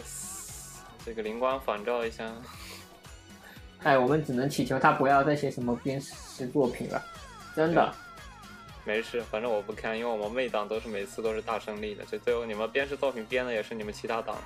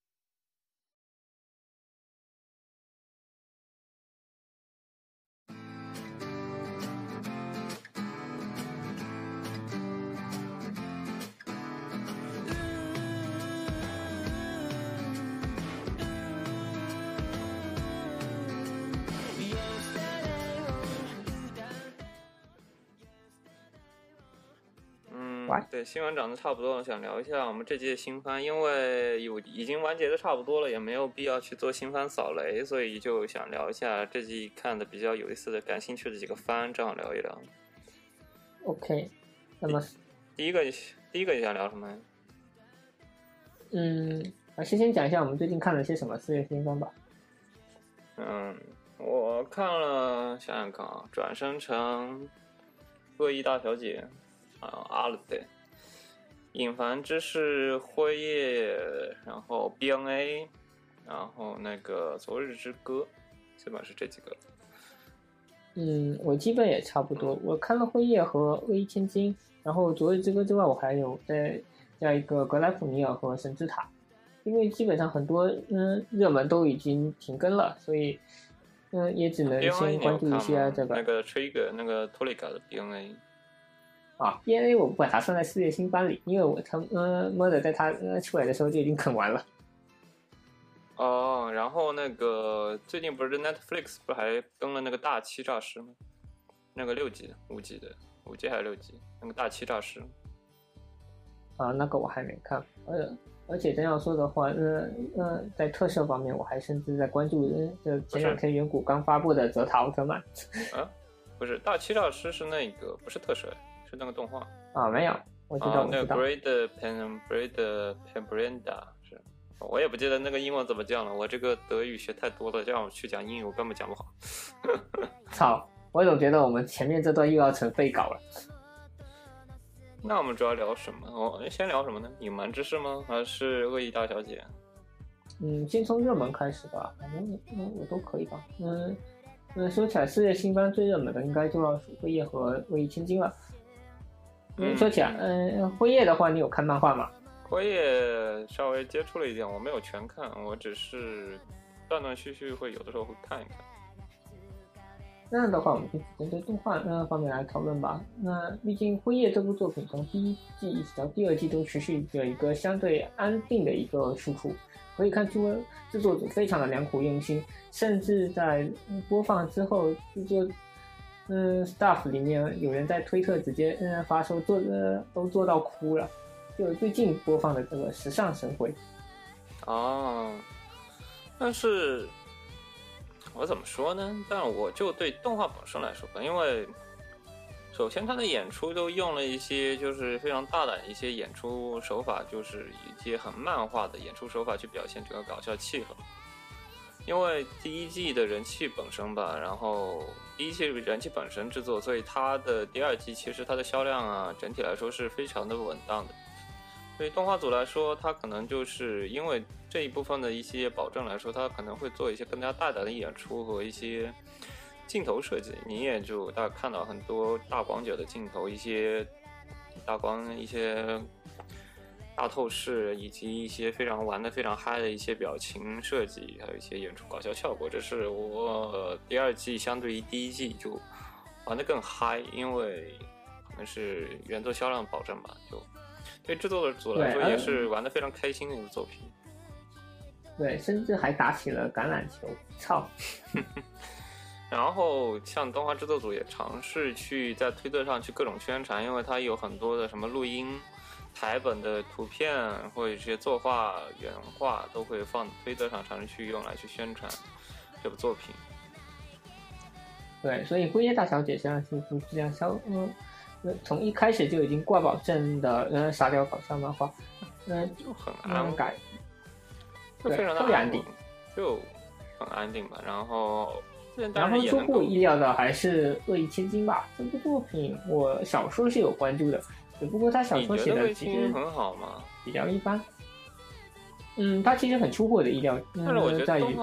这部小说我当时看的时候觉得挺一般的，但是他呃意外的就是。银店做这一部动画的时候，他做的非常用心，他把这个效果控制的非常好，包括女主角的这些服装啊，哇，那真的是女主不仅在在动画里面是团宠，到了制作组里头也是团宠。女主的服装换了多少次啊？呃，一集据说呃最高出现过八次呃服装的替换，而且还做包括一些饰品之类的也做的非常用心，就。他这部小说的行文遣词其实挺一般的，就，嗯，本身也是一部网嗯站上搜来的网文嗯文库改作品，所以我当时看的时候就觉得很流水账，但是我没想到动画效果能做得这么好。但，就我怎么评价呢？就是对于我来说，可能原本会对他来说会对他是一个六十分的作品，然后动画制作可能做到了七十分到八十分左右，但是。就前期观感还是真的挺好的，前期观感就是前六集啊，前段是前期的观感，我觉得真的很好。但是这个动画到后期的时候，我发现有点皮，就是因为就套路有点重复了，这个人物关系就重重复利用过后，导致我看着其实稍微有点累的，就有点无聊的。对，不过作为一部连呃一般的宅男都能够接受的乙女游戏题材类的。作品来说，我觉得已经很不错了。毕竟，实际上真正乙女向的一个动画是没什么宅男愿意去看的。但他其实乙女向，他看的主要还是因为之间角色互动比较有意思嘛。你不是，其实严格意义上，它不是一个算一女相嘛。我看男主挺帅的，我还比起很那个女猴子来说，我更喜欢那个男性男主。啊，那确实，松冈你说话点 JPG。我去。我跟你讲，我最讨厌那个松冈配音的，那个松冈配音不够帅，必须要换成小野大辅。小野大辅那种，他之前那个松冈，之前松冈配的那个黑毛男黑黑毛女配男配，对着女主非常深情的一句话，那个宋刚配的绝对没有那个感情。如果换成那小野大辅，觉得更有感情，更那个磁性的声音宋，那个磁性的声音讲起来，觉得能更能打动人。我觉得，就那个声音就那确实，我觉得松冈还是更适合去配一些小动物一样的男主角。不够城府，没有那种感觉，因为他本身是个五口角色，所以你要如果要用小野大辅那种非常磁性的声音去配，绝对是更加的牛逼，效果更加好。不起飞。然后再来就是讲一下《昨日之歌》这部作品怎么样？你有看了吗？嗯，《昨日之歌》啊，《昨日之歌》这部作品我确实看了，不过我买错股票了。哎，我原本前期是前期我没有带入两个角色感情，所以我就平平淡淡的看，然后后期我开始对感，我开始喜欢上老师了，然后我发现买错股票了，老师男主股，然后股票买错，导致我最后一集看完过后，整个心态是爆炸的。嗯，说实话，《昨日之歌》作为一部日式文青式的都市言情剧来讲，我觉得它把这个人与人之间的感情和交往距离，它刻画的非常深刻，而且它的演出也很有东西。虽然对于演出这一方面，我不是说很能 get 到一些点，因为我怕说对演出进行一个过度解读。但其实动画工坊这个监督这个功力还是非常深，然后动画工坊整个制作阵容和用心程度很高吧。就是动画工坊给人以前都是一个萌童番的一个印象，专门制作人童番印象。这次做一个这样的感情线能做的这么的好，还是给人一个两眼前一亮的那种感觉。没错，动画工坊其实还算吃的比较宽，但是我没想到它能够连这种剧情都能驾驭好。以前动画工坊有一度经常做百合题材，所以还被人一称作直给百合工坊人一种感觉。像是，对，放文社专门放文社动画制作部。哈哈，嗯，倒也嗯确实，他们动画了不少方文社的作品。就而且制作质量非常稳定，然后剧情也是相对稳定的产出，就一直给人一种非常安定感觉。你怎么评价《昨日之歌》这个作品？因为《昨日之歌》其实是怎么说呢？因为它其实涉及到一些刚毕业过后、刚毕业了工作的一些男女之间的一些感情，还有一些高中生对于未来的不确定感。以及这些刚毕业的男性，他刚毕业的男刚毕业的一些男男女女之间，又是涉及到一些找工作，还有一些工作上的感情处理，以及如何处理大学之后的人际关系，也比较复杂的一些感嗯情，呃、处理的非常真实。我看了就对，实际上它涉及了这些东西。不过，如果以我个人来看的话，首先关于嗯这一点，我可以用男主角的一句话来评价，就是人生真的嗯世事难料，很多时候就是这么个情况，就是你不会想到说这个感情线呃会有发展，还是说会就此熄灭，而且对于未来也是摇摇晃晃不定的。所以这个他把这一些东西都表现得非常好，而他，嗯，说到底还是立足于日本的一个社会国情下，在中国实际上你你想要看到《昨日之歌》这样的一个现实版是不太可能的，毕竟关系嗯文化环境下截然不同我。觉得还是太闲了，嗯我觉得是作业布置的太少了，工作太闲了。哎，不过这也跟呃社会环境有一些关系吧。所以《昨日之歌》它本身是一个日式的都市言情类作品，所以如果要用中国人的思维去看的话，就会难免会出现一些误差吧。所以我更多的就是比较想我觉得，我觉得很真实啊。嗯我觉得就是男主的表现就很真实，我非常想说真实，就男主的这个表，男主的就是他待人处事态度就特别特别真实。就是你要我在这个情境下，我会给他做出相同的反应，而且我对对对，就我是跟他其实是相当于差不多，差不多快要到他那个年龄阶段。其实他也是刚毕业，然后处于一个找工作的阶段。对，其实说到底然后我跟你也就非常多。，但你其实还差一年，我是已经就是他的现在快要到他现在进行时了，我要去现在我也要去找工作的状态，我我也是刚毕业，然后如果我回国过后，我也是要需要去找工作，然后我这个尴尬的状态就是，就我尴尬的回国时间导致我找工作找相关实习是有点麻烦的。我其实还很焦虑，我目前其实也很焦虑。我虽然在这边旅一旅游还行，但是其实心里还是有点焦虑，关于这个未来。就男主现在感情就就是很多人是在注重那个感情，但是我看就感觉就不太一样了，因为我是目前他男主的现在进行时嘛，然后我我会更多的考虑这些关于社会上的一些因素，一些待人处事，就已经没有心情去考虑他这些男女主之间的感情了，就心那确实，所以说到底，像这一类比较注重感情理解的方面的话，就要看每个人当时处于一个怎样的环境，一个怎样的经历。像我这边的话，我也是差不多是在一个你找工作或者实习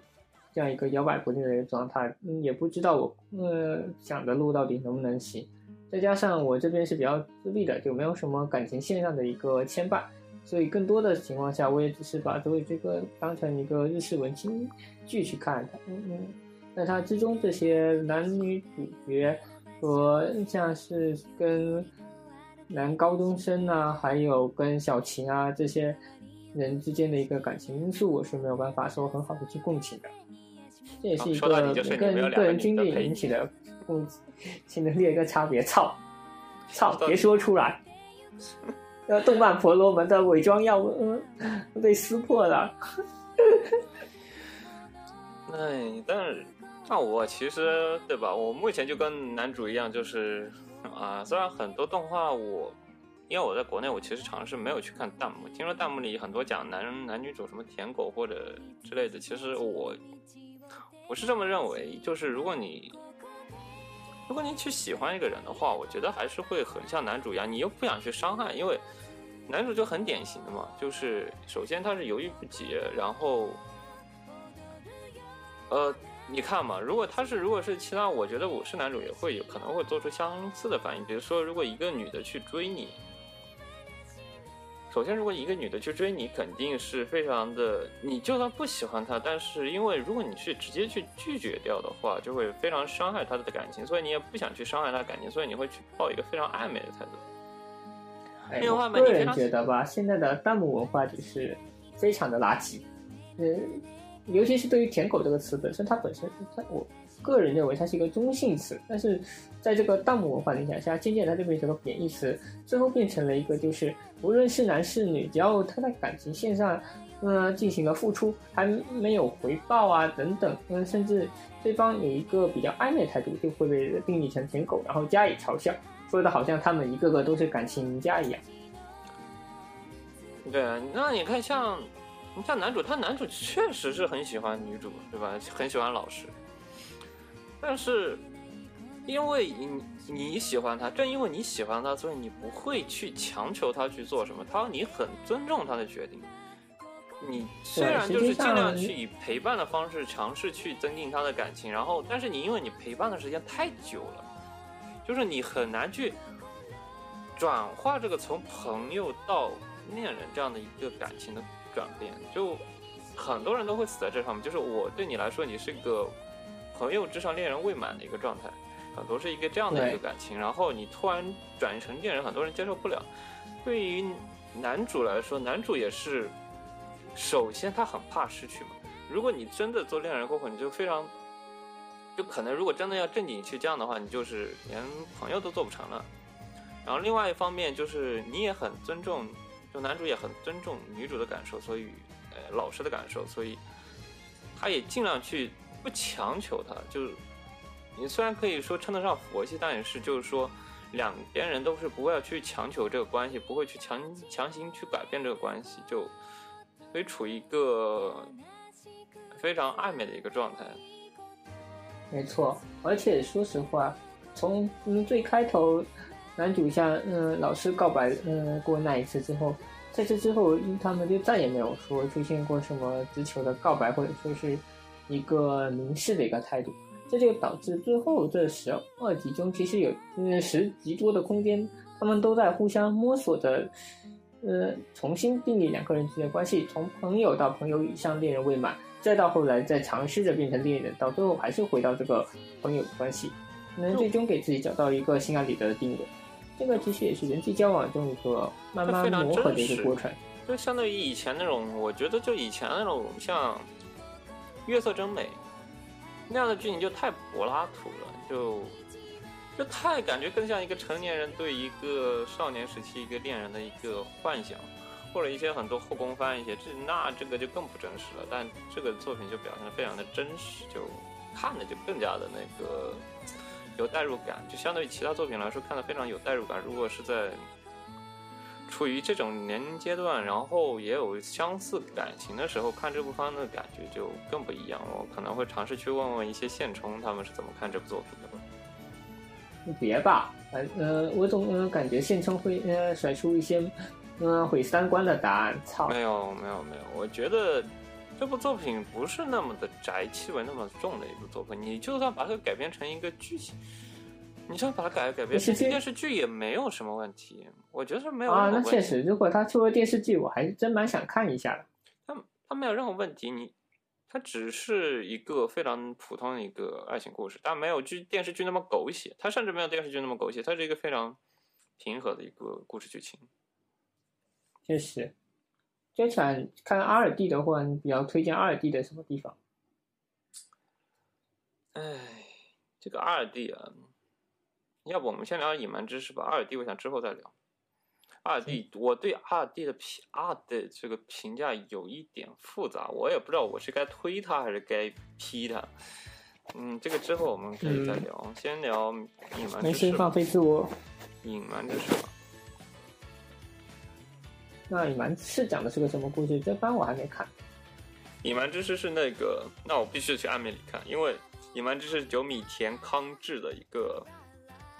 作品，它原作是由久米田康治的漫画，它讲述的是他作为父亲的后田久可士，他是一个漫画家，然后喜欢他是喜欢画一些就黄段子，那种写黄段子那种漫画家。然后他有个女儿，但他母亲因为事故就去世了，所以他是个单亲家庭。他必须要养，他必须要单独抚养这个女儿。而这个女儿呢，她因为是个黄段子漫画家，所以她，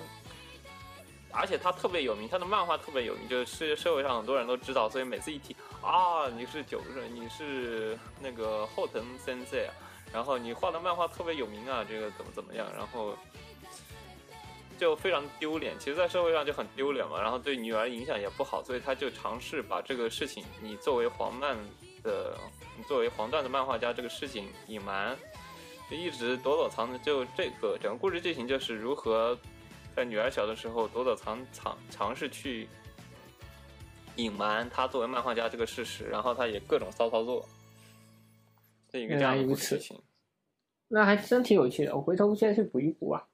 这部作品我想推荐原因就是，这部作品很搞笑，因为九米田他喜欢去。久米田以前作品你有看过吗？他以前作品代表作有，他的代表作有那个女女子落语、有顶天家族，还有那个绝望老师，你有看过吗？啊，再见绝望先生我以前有看过，不过现在印象不是很深了。再见，绝望先生、隐瞒之事，然后女子落雨，他就很喜欢用各种漫画梗，因为他这部作品里面，他涉及到很多的，就是因为他是漫画家嘛，漫画家他会有一些涉及到一些就是漫画家一些业界里面一些小梗啊，然后一些捏他，比如说一些想业界里漫画家的一些小的捏他，还有一些梗，嗯，然后呢，另外一方面，因为他需要隐瞒这个，然后这个老师的思路，因为他是一个整个行为方式非常变态的一个，因为他是个黄段子漫画家，然后他自己行为方式思画思路也非常清奇，然后呢，在剧情里就是他为了隐瞒你自己，他为了隐瞒自己作为漫画家这个事情，就会会想出各种的骚操作，就比如说每天要假装一本正经穿的一个穿着一个公务员的衣服去上班，然后呢，中途再到一家店里去跟那个老板约好，然后到那家店里换一个一个非常沙滩装的那种，非常呃非常不正经的那种衣服，然后再去步行到自己的漫画室。然后他的漫画室呢，也会被修成一个特别不像漫画工作室的一个地方。这样的话，能防止当他女儿来的时候，这样的话，他能快速的伪装成一个非常正经的一个公司会社。这样的话，能隐瞒住他的女儿。哇有一，个那还真的是蛮有意思的一个东西。然后他的像一些，比如说他中途像他也非常爱女儿嘛，然后对女儿非常的爱爱护，然后他尝试，就比如说女儿要自己出去干什么干什么干什么，然后女儿她要自己待在家里，她非常不安，然后会需要叫自己的编辑或者叫自己的一些家政妇去专门去看着看着女儿，然后担心女儿出危险，就非常的，嗯啊、非常的爱护吧。老女儿控了，我觉得真的是个非常值得一看的作品，但是他其实久米田，久米田其实他非常喜欢，还喜欢往里面藏刀，就是他每一集都会掺一一段，就是它是一个隐瞒知识这一个剧情就非常的那个，因为隐瞒知识是有两段故事线的，首先他们主要讲的是一个过去十年，就女儿十岁时的故事线。女儿十岁时，就是爸爸带孩子，爸爸干女儿这个故事线。但是呢，这是占百分之九十，然后他每集都会掺几分钟，关于十年后女儿已经十呃八年后女儿已经十八岁了，女儿十八岁时候的一些女儿的一关于女儿的一女儿视角的故事剧情。然后呢，这故事剧情里原来如此。然后这个故，然后这个故事剧情里就，女儿就是尝试去到她自己老的家里去，然后去翻以前爸爸留下的一些东西，然后非常的就是，他以前住的房子，他十年前住的房子，在他十八岁的时候已经非常的破旧，就给人一种爸爸已经脸变当的感觉，就所有人人都在问。这个男主他之后怎么办了？男这个男主这个就可是他十八岁，女主在女主十八岁已经发生什么事情？是不是已经挂了嘛？就所有人都在哎，问，本就能告诉我还在蹦跶，啊，本能告诉我肯定还在不蹦跶。不是不是不是不是，他确实藏刀了，不过他不是你想象中的那种就挂了，不是挂了，他是出事故，他是被漫画给砸失忆了，一一躺躺了一年多，就是躺了一年多植物人，躺了一年多植物，但确实是藏刀了呀，你看他一年多植物人，就是后来他也当不了，后来因为一些事故，他当不了漫画家，最后他非常。他为了资助女儿继续去学习，他就会去尝试干自己不太擅长一些体力活。然后呢，他最后因为最后一个工作可能是跟漫画有关的，然后他搬运漫画的时候，漫画突然砸下来，砸到他头上，导致他失导致他失忆，并且昏迷了一年，就非常就你前十一集都没有聊他到底是什么情况，就给人一种他已经挂了的状态。我跟所有人聊，你就跟着所有人，所有人都在说。对，如果没有看过漫画的，所有人都在问这男主怎么了？这男主之之后是不是挂了？就所有人都是用杠可劲。我之前跟那个德国死宅也是，德国死宅说这个是不是挂了？这个这个男主是不是挂了？我说 no no no no no，哪里哪里哪里，就是他活得好好的，他只是出事故昏迷了。但是就是在漫画完结之前，就漫画也是漫画每一卷，就百分之九十剧情都是讲他女儿小时候的事情，就每次结尾都会给你掺一点。掺原来如此，都这确实是个有趣的作品，回头一定要啃一啃。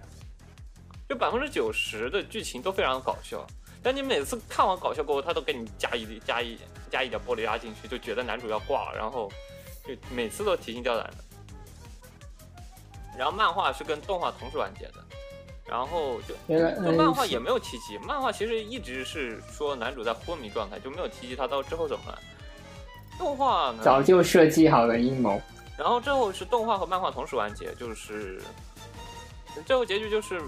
男主从昏迷中豁来，然后他失忆了，之后就通过一些他以前画的漫画，然后再次回想他的记忆，然后 happy end。我觉得是久米田老师比较难得一个从良作品吧，因为他以前经常画一画一些掺了玻璃渣的作品，这次已经算比较好的了，已经算比较 happy 的案的了。整体来说还是一个搞笑番，就是非常搞笑的一个番。如果喜欢看一些漫画有关的，就因为里面掺了很多关于漫画的一些捏他，然后它其标题也是很多漫画的一些相关标题去做的一些捏他，就有一些比较有名的漫画动画，然后捏他了它的标题。呜呼，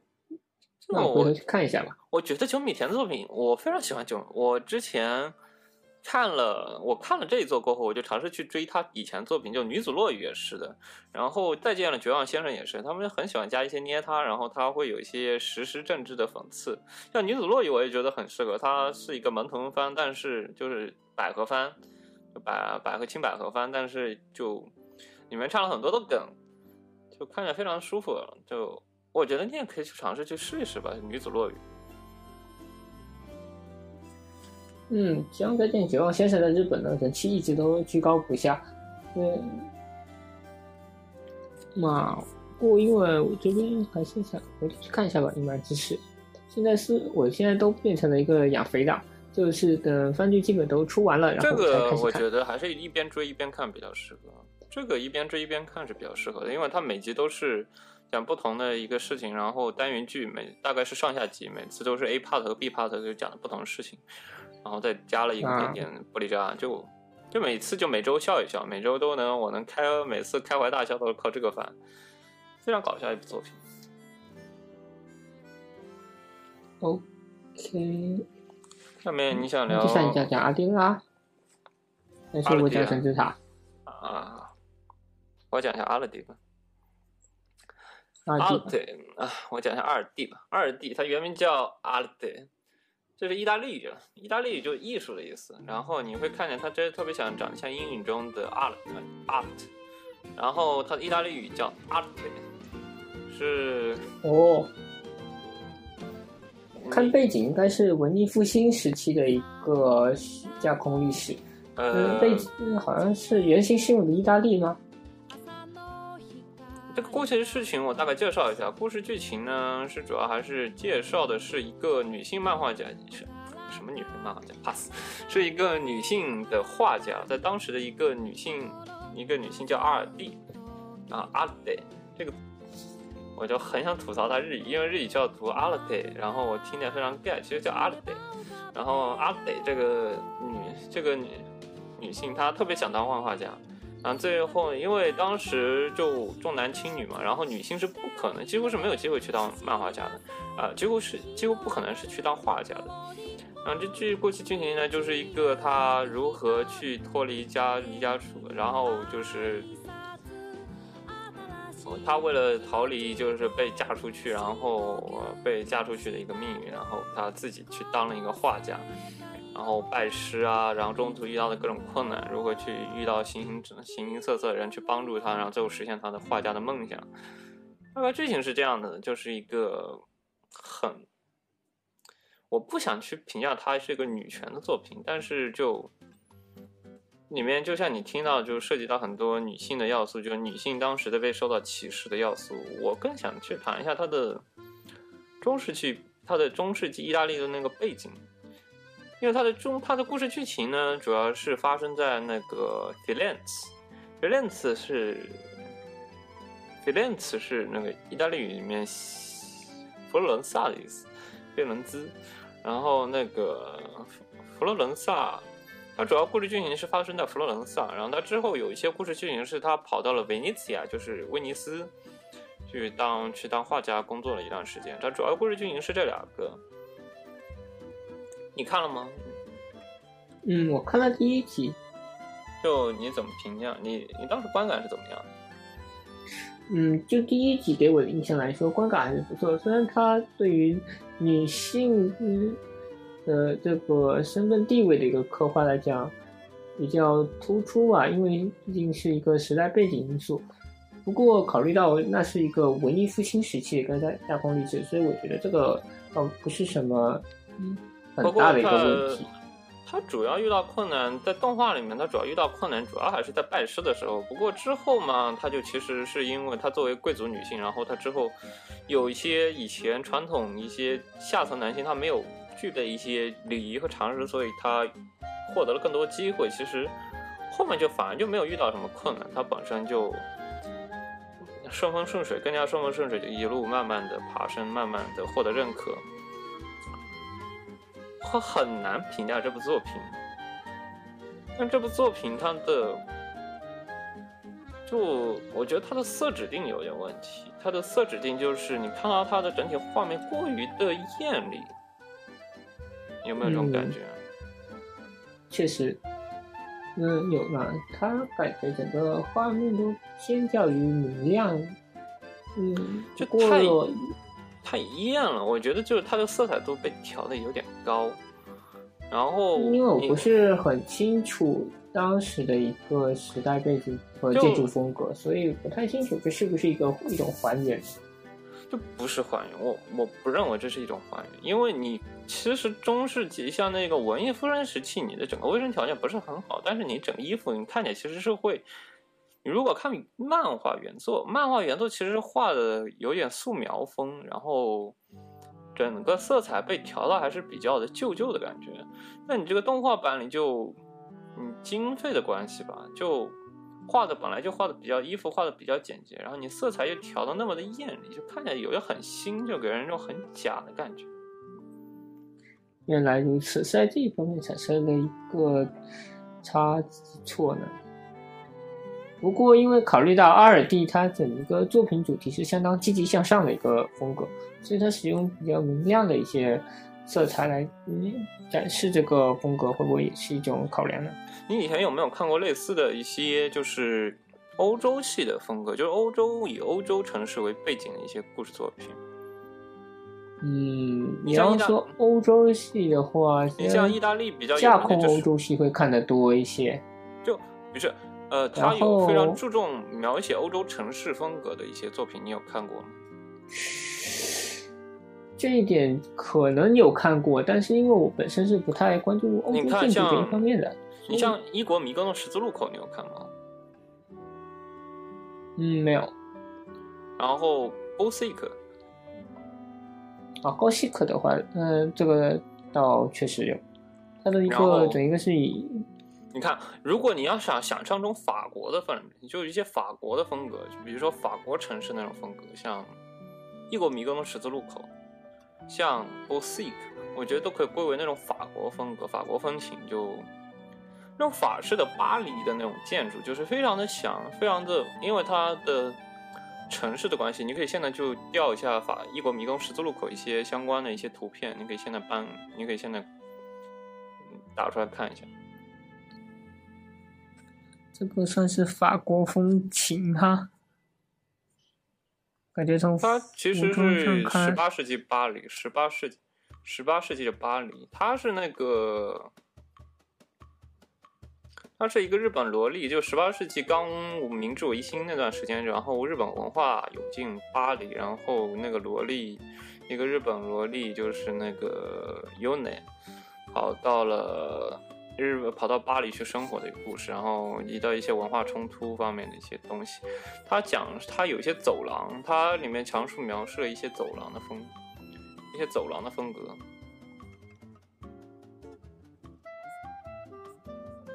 就巴黎的那种走廊，巴黎那种嗯 gallery 那种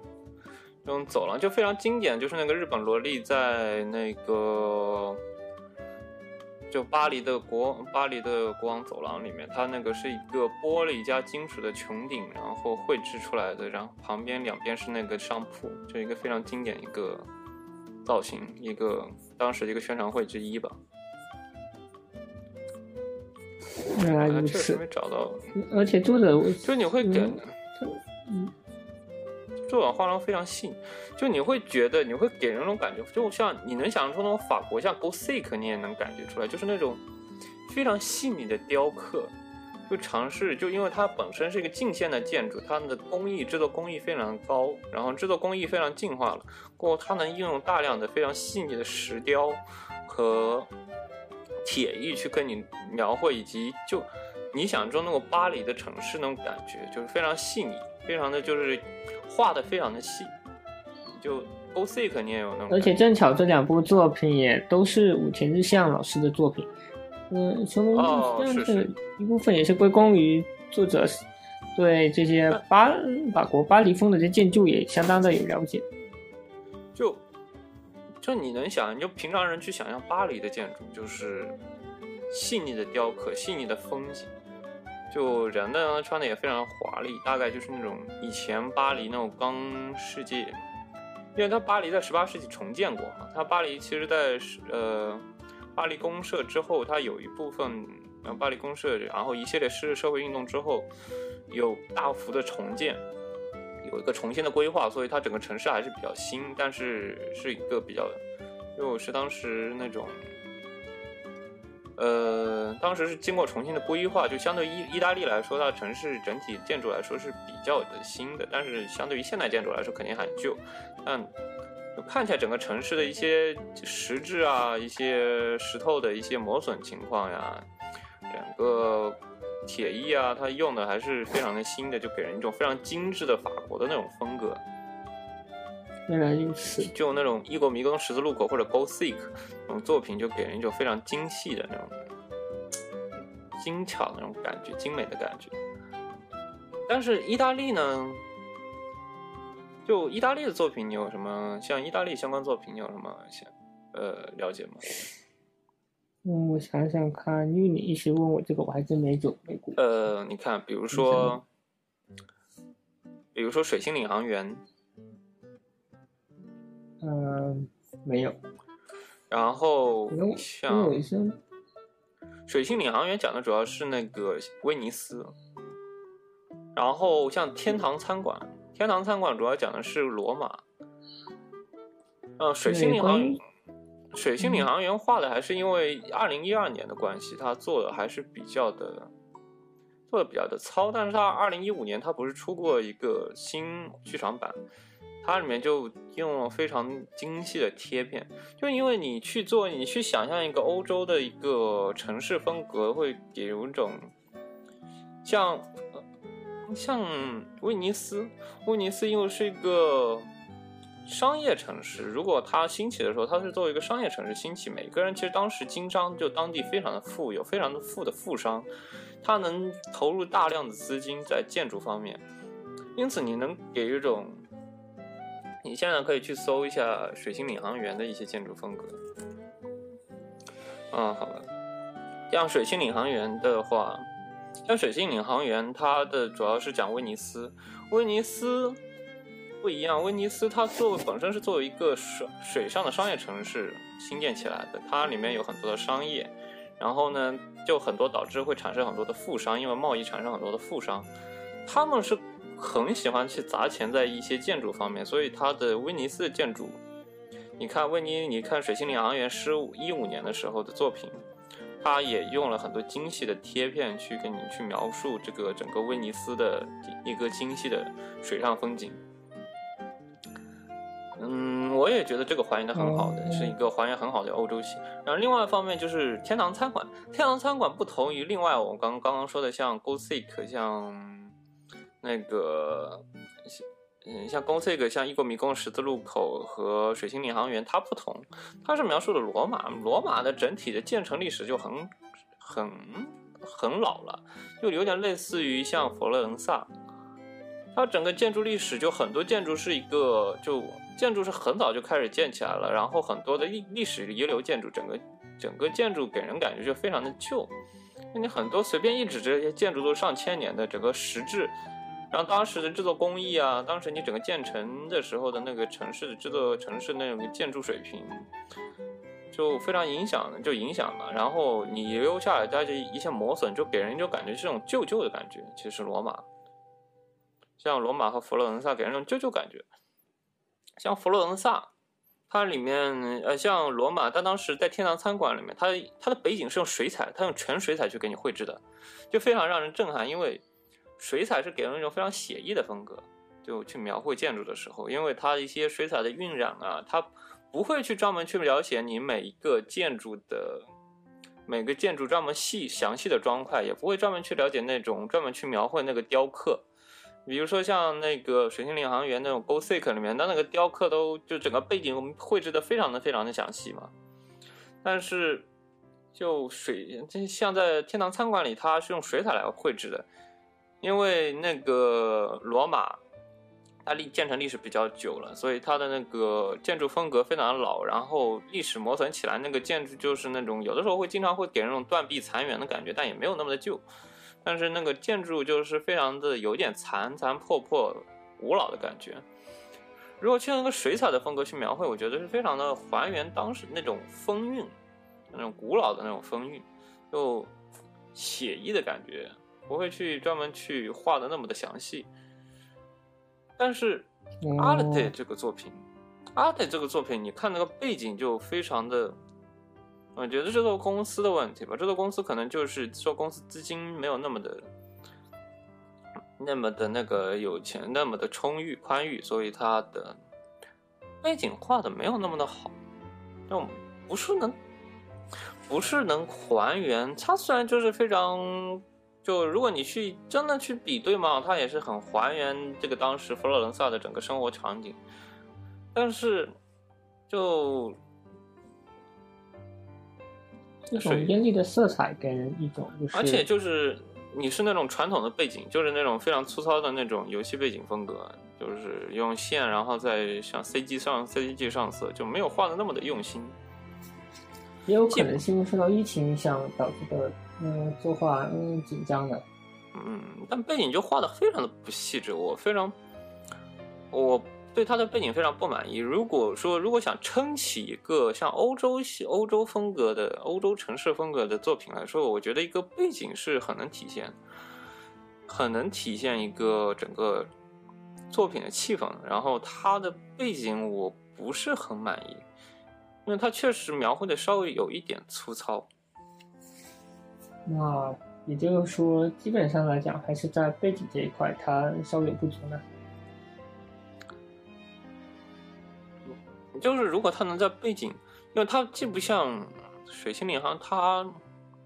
它如果像能像罗马那种罗马它那个天堂餐馆一样画成那种水彩的罗马水彩那种效果来说，我觉得是非常描绘当时意大利的那种感觉，然后或者素描风格也可以，但他们没有去尝试去描绘，因为它原作原作是漫画，原作是漫画，漫画是黑白的嘛，黑白它不是那种日式画法，它是那种有点像。有点像那种素描，有点像美术的那种素描和速写那种画法，就是它的那个整个上阴影的方式都是那种，呃，整个上阴影方式都非常模仿速写那种风格，就给人一种感觉就非常欧式那种感觉，非常。嗯、原来如此，学到了。然后另外一方面呢，就我很对。他的音乐，我觉得还算可以，但没有那么感。我觉得他是尝试去描绘当时音乐的那种风格，就是他去用了很多的复调，然后也复用了很多室内乐的那种感。他用了很多室乐、室内乐常用的乐器和那种演奏方式。他的配乐也用了很多复调的形式，就尝试去描绘当时的那种音乐风格，呃，当时去模仿那种音乐风格。但他配的没有那么的好，没有就我听起来没有那么的适合那个当作品，就是当时看的时候观看体验来说没有那么适合那个作品。他的人物服装是我又想批又想夸的地方，因为他人物服装就是就呃。它意大利本身嘛，意大利本身是城邦制的，它没有一个统一的罗马帝。它以前是有个罗马帝国，不过后来它被分散成很多的城邦，每一个城邦它的服装设计都是非常不同的。像维尼兹呀、威尼斯的服装和佛罗伦萨的服装是有明显的不同的。你看到当时，如果你去看那个作品，也能感受到这样不同。就它是非常去用心的去还原这些地方。另外一方面，它因为它的色指定，还有它色指定，它描绘的实在太。太艳丽了，太艳丽。对呀，然后它的线条也很简单，就它确实是还原那个服装，但是确实没有去还原那种感觉，没有那种神韵，就是画了个外皮这样的感觉是吧？对啊，就它整部作品的感觉，就是他尽力的去还原当时的那种佛罗伦萨那种风格，但是。就做不出来那种感觉，他就心有力而力不足的感觉，就没有做出当时那种感觉。你像异国迷宫十字路口，它的背景是专门去找那种法国，他专门去找法国的一些生活的，在法国生活的一些法国人去做那个作品兼修，去兼修法国的一些背景。我觉得他可能这一方面，他确实因为精力关系，他确实没法去做到那么的还原。确实，毕竟你现在说现代的风意大利风格可能还可以参考，但是在时代背景上，它处于一个文艺复兴时期，已经是不那么容易考研究的一个东西。但但其实它整体建筑风格是你可以去还原的呀，它整体建筑风格不是变化没有那么的大，就像你像罗马呀，你几十年来它变化并没有那么的大，确实，它的建筑它建筑建筑还保存是一个几千年。对这个倒是确实是一个痛点呢。而且啊后面还为什么？你不觉得它的剧情，另外一方面，你不觉得它剧情太过日式吗？就是如果是我没看完。再说了，它本来就是第一集，动画，它第一集就就太日本人，就是感觉你是一群日本人演着日本一群日本人在一个意大利的社会里去过日子的感觉。意大利的地方，哎这它本来就是一个日本动画。它 不是，他只是换了个地方的感觉。如果你要是真的意大利人，你其实是，你看那个鞠躬啊，整个礼仪的方式，他不是很意大利人，就是大大人处事的方式不是很意大利，然后不是很那种这边西方那种感觉，然后一些鞠躬啊，它道走的还是一啊个架空历史的一个噱头，因为考虑到编从编剧到一个作画，不是全部都是日本人做的。但这个好像是说原作是有参考，原作是有参考，有历史的参考的。就历史上好像是有一个这样的女性啊，她漫画是做一个这样的改编。但是故事哦剧情不过这个是太日式了人物原型吧，但是剧情方面的话，就那是剧情太日式了，我觉得太过的日式。从一个人物的行为举止上来看的话，它更多的还是会受到一个作画和嗯脚本到是监督，这些都是由日本人来画，人物举止不是很意大利人一个影响。，人物举止不是很对意大利人。就是因为就是因为作作者都全部都是日本人，所以他没有肯定会，他没有去条件反射的去杀一个日本人会有这个点。他没有一些顾问，然后去给你去做一些修正。像真正的意如果是大利人，有顾问的话，他背景就不会做成那个样子。我觉得背景可能是有到头来就是，其实我觉得到头来这个还是跟真的这个作品就是，他，嗯，怎么说，就还是对吧？还有一半吧。对，因为你真正意大利人其实很烦的。我靠，我跟意大利人相处过，那个嘴皮子那是跟中国人一样，他不会像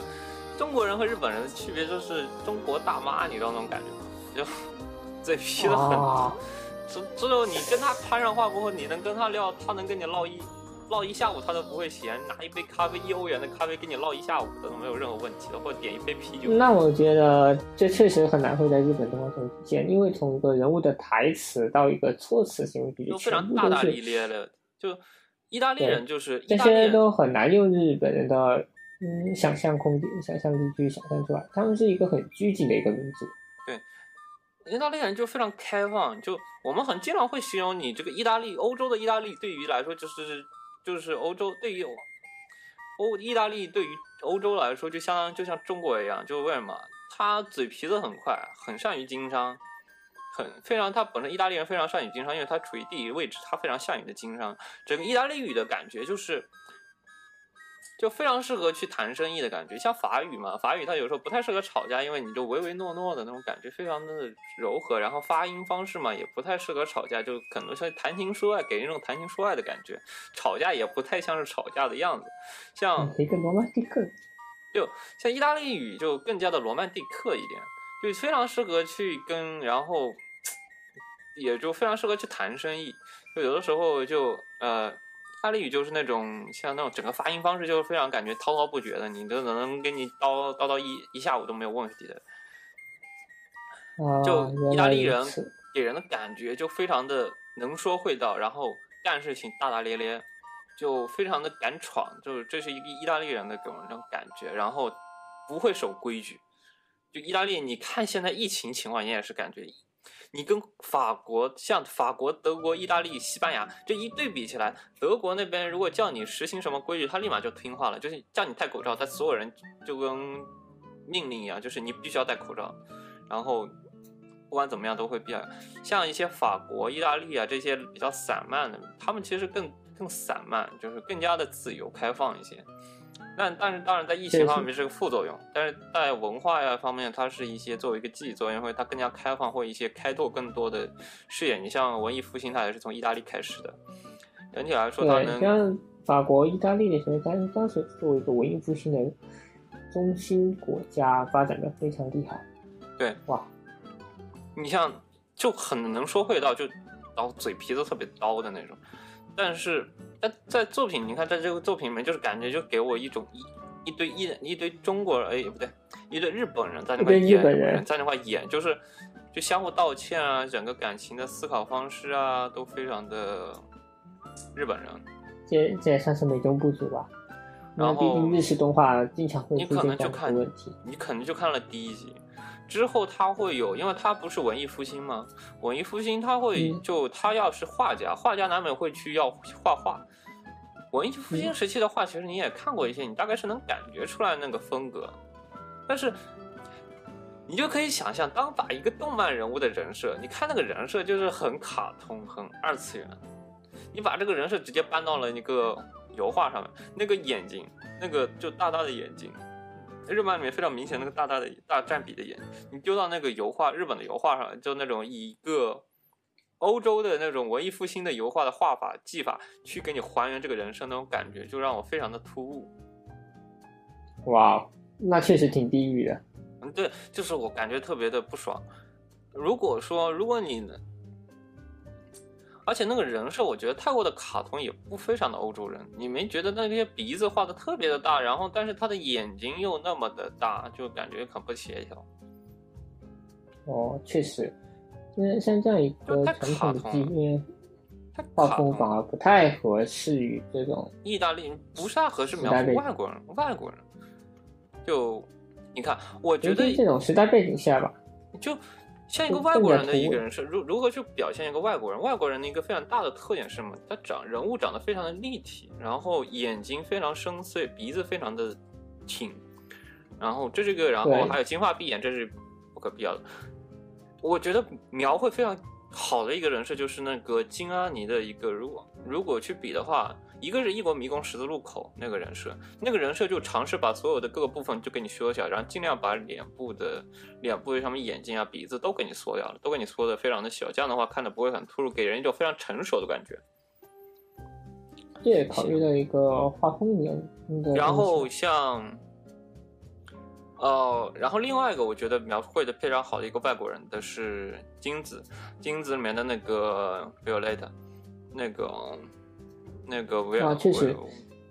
嗯，维尔利特给人的感觉就非常高挑，然后非常外有一国人个五官很精致。对，就是给人一种他不是那种日本人，他明显感觉就是一个外国人的感觉。嗯，原来如此。就他的鼻子还是，你看那个鼻子存在感很强，但他确实他的眼睛会把它给缩的，其实相对于金阿尼以前的人设来说，他的眼睛还是画的很小的，眼睛占比就很小，就给人一种非常成熟、非常欧美的感觉。但这个确实，但这次这个人设就非常的日式。你在这一部这个这么欧美的作品、欧美题材作品来说，就给我一种感觉特别的不欧美。突特别突兀特别。突，特别突。然后我本身它是一个文艺复兴题材嘛，文艺复兴题材我可能对它有些抱有些不不恰当的期望，因为文艺复兴宗教以前的风格，一些在文艺复兴中世纪的话，中世纪的话是非常的呆板。但是在文艺复兴时期，你会看到很多中世中世纪的话，你会发的就是看到你每一个很具体，但是你一看到当它一个背景相结合的时候，它的整个背景和人物是分离的，你会看着非常的突兀，非常的假，就感觉就是一个照片贴在一个，就是如果你讲的形容不恰当的比例，就是 P.S. 你知道吗？P.S. 的话就是把一个人 P 在一个背景上面，那个背景和人不就我分离了吗？哎，说不定他这个照片真的是用 PS 的方法不是不是不是。不是，我说的是那个，就是他的那个宗教画，在中当时中世纪的宗教画。就给人一种感觉，就是人物和背景是分离，就分分开画，然后，然后它的透视也不是那种我们常见那种两点透视或者一些多点透视，它是那种散点透视，有点类似于中国那种散点透视，它会没有明显一个透视点。然后到了文艺复兴时期，文艺复兴时期的风格就明显的是，它它的画这风格有个非常大的一个跨度的变化，就是你明显会非常贴近现代人的喜好，它的光影更加的真实，它的人物描绘的更加与景色跟景物更加相融，然后它的对对光影的处理也有一些改变，有一些很明显的改变。我是很是就是文艺复兴的风格，文艺复兴时期它的绘画风格是有个非常大的一个进步，因为他的风格他背景不是一个文艺复兴时期嘛，然后我是当时是很期待他是否能不能在这些作品里讲一些这些画风的一些，比如说绘画的一些技巧方面的事情，或者说一些一些一般人可能很难注意到的，然后只有画家会注意到的一些事情。或者一些你的画风改变，如何如何去改变？为什么他的宗教画以前宗教画、中世纪宗教画和文艺复兴时期风格它发生改变？它是通过一个怎样的方式？我很很期待。我当初原本对这些作品想期待他去讲一些这方面的元素，但是他实际上并没有去讲。未来如此，这也知道是一个普通的一个日式一个改编动画情况，但它并不是一个很硬核的一个文艺复兴科普片。嗯，它就变成了一个杜拉拉升职记的感觉，就一个女性的奋斗力、奋斗剧情，女生一个不断向上的奋斗剧情，我就让我看的非常失望，因为我原本是对这个作品期待很高的，我对他作品可能抱了抱有了不应该的期待，就可能是抱了一个九十分的态度，然后他结果给我一个。我全程还是把它给看完了，我把它全篇整个还是看完了，但虽然不喜欢，我还是把它给看完了。就是我可能他确实给我一个七十分的质量，但是我原本给他报的期待太高了，我大概报了一个九十分的期待。哎，就是我对他这个作品。但是我还是希望去安利人家去看他的整个文化风格，还有一些服装设定，我觉得还是蛮还原的。就还是我很还是希望别人尝试去试一下这部作品。就是你看我批了这么多，我还是想去安利人家去看。就是你知道我对于这部作品有多么的复杂了吗？这个心情。哎，这就看，这就看，打开哔哩哔哩，你看我这个好像是 AC 放的片，啊，这是呃，哔哩哔哩有港澳台，啊，那你知道我这为什么这么复杂了吧？你看我都，我估计我都批了这个，我都批了十几分钟了这个作品，我估计我全程都在批到这个这个作品，但结果我还是去按你，你知道吗？就这个作品有多么的复杂。同理，基本上，嗯，这种东西我在批春雾的时候也差不多是这样。我觉得春雾是有一读的价值的，但是它能被喷的地方也特别的多，导致我真的不知道该怎么喷比较好，才不会引发众怒。今天节目大概是啊，今天大概我们主要还是就聊了一下新闻和呃我们最近看过的这个新番的一些，我们想展示一下我们个人的感受。之后我想尝试去做一做新番的一些评价吧，新番预测或者新番扫雷之类的，然后还有一些定期的新闻环节。我们有很多的嗯 galgame 和旅游企划正在企划中，还有轻小说的相关企划。先把坑立在这，先把坑给你挖住你身。大先放个卫星，什么时候掉下来另说。嗯我已经正在企划了一些旅游节目的企划和一些呃 galgame 的相关企划，已经正在企划决战企划中，正在请嘉宾。现在目前，因为我们正在处于一个比较忙的阶段，然后我也在旅游。我现在随身 跟你讲个有意思的事，因为就是我现在在旅游嘛，我我之前出去拎个行李箱出去旅游，然后非常不爽，因为拎个二十三寸行李箱旅游很不方便。然后我这次就决定，我就带个包，带一个电脑包，一个一个背包，一个一个书包，一个电脑包出门，然后就导致我心里能带的非常的限制，就是能带几件衣服，能带几个袜子和胖子，还有我还要带电脑，还要带一堆电子设备，就非常的限制。我还要带一些防疫用品，就整个还是蛮限制的。我最近开始录节目过后，我还不得不带个麦克风出门。太吵了。关于轻小说方面的话，如果有棉花糖之类的，可以偷吗？棉花糖啊，你想投棉花糖？你想开棉花糖吗？呃，差不多，因为我主要是你让我去讲的话，我就放飞自我讲一些乱七八糟的东西。如果说别人想听一些什么轻小说的，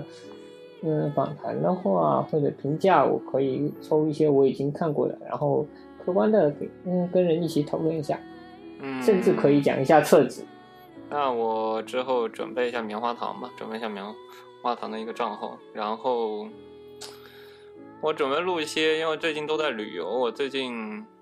就静月的一些静月不是以静月林的剧情不是在对静月林不是在安特卫普吗？在静月亭有个火车站，那个大火车站是安特卫普的主火车站。然后他的那个静月林，他里面几个男主去上的学校其实是安特卫普的皇家艺术学院，正好在科隆旁边，所以我准备开坐个火车去安特卫普转一圈，然后我再去科尔玛哦转一圈。哎，太酷了。那今天节目就到这里，也结束。嗯，好，可以，现在这里结束。我是德国骨科，呃，我是谢子，我们下期再见。下期是什么时候？先放卫星，不怕，它总有掉下来的一天。耶、嗯，好吧，那就这样吧。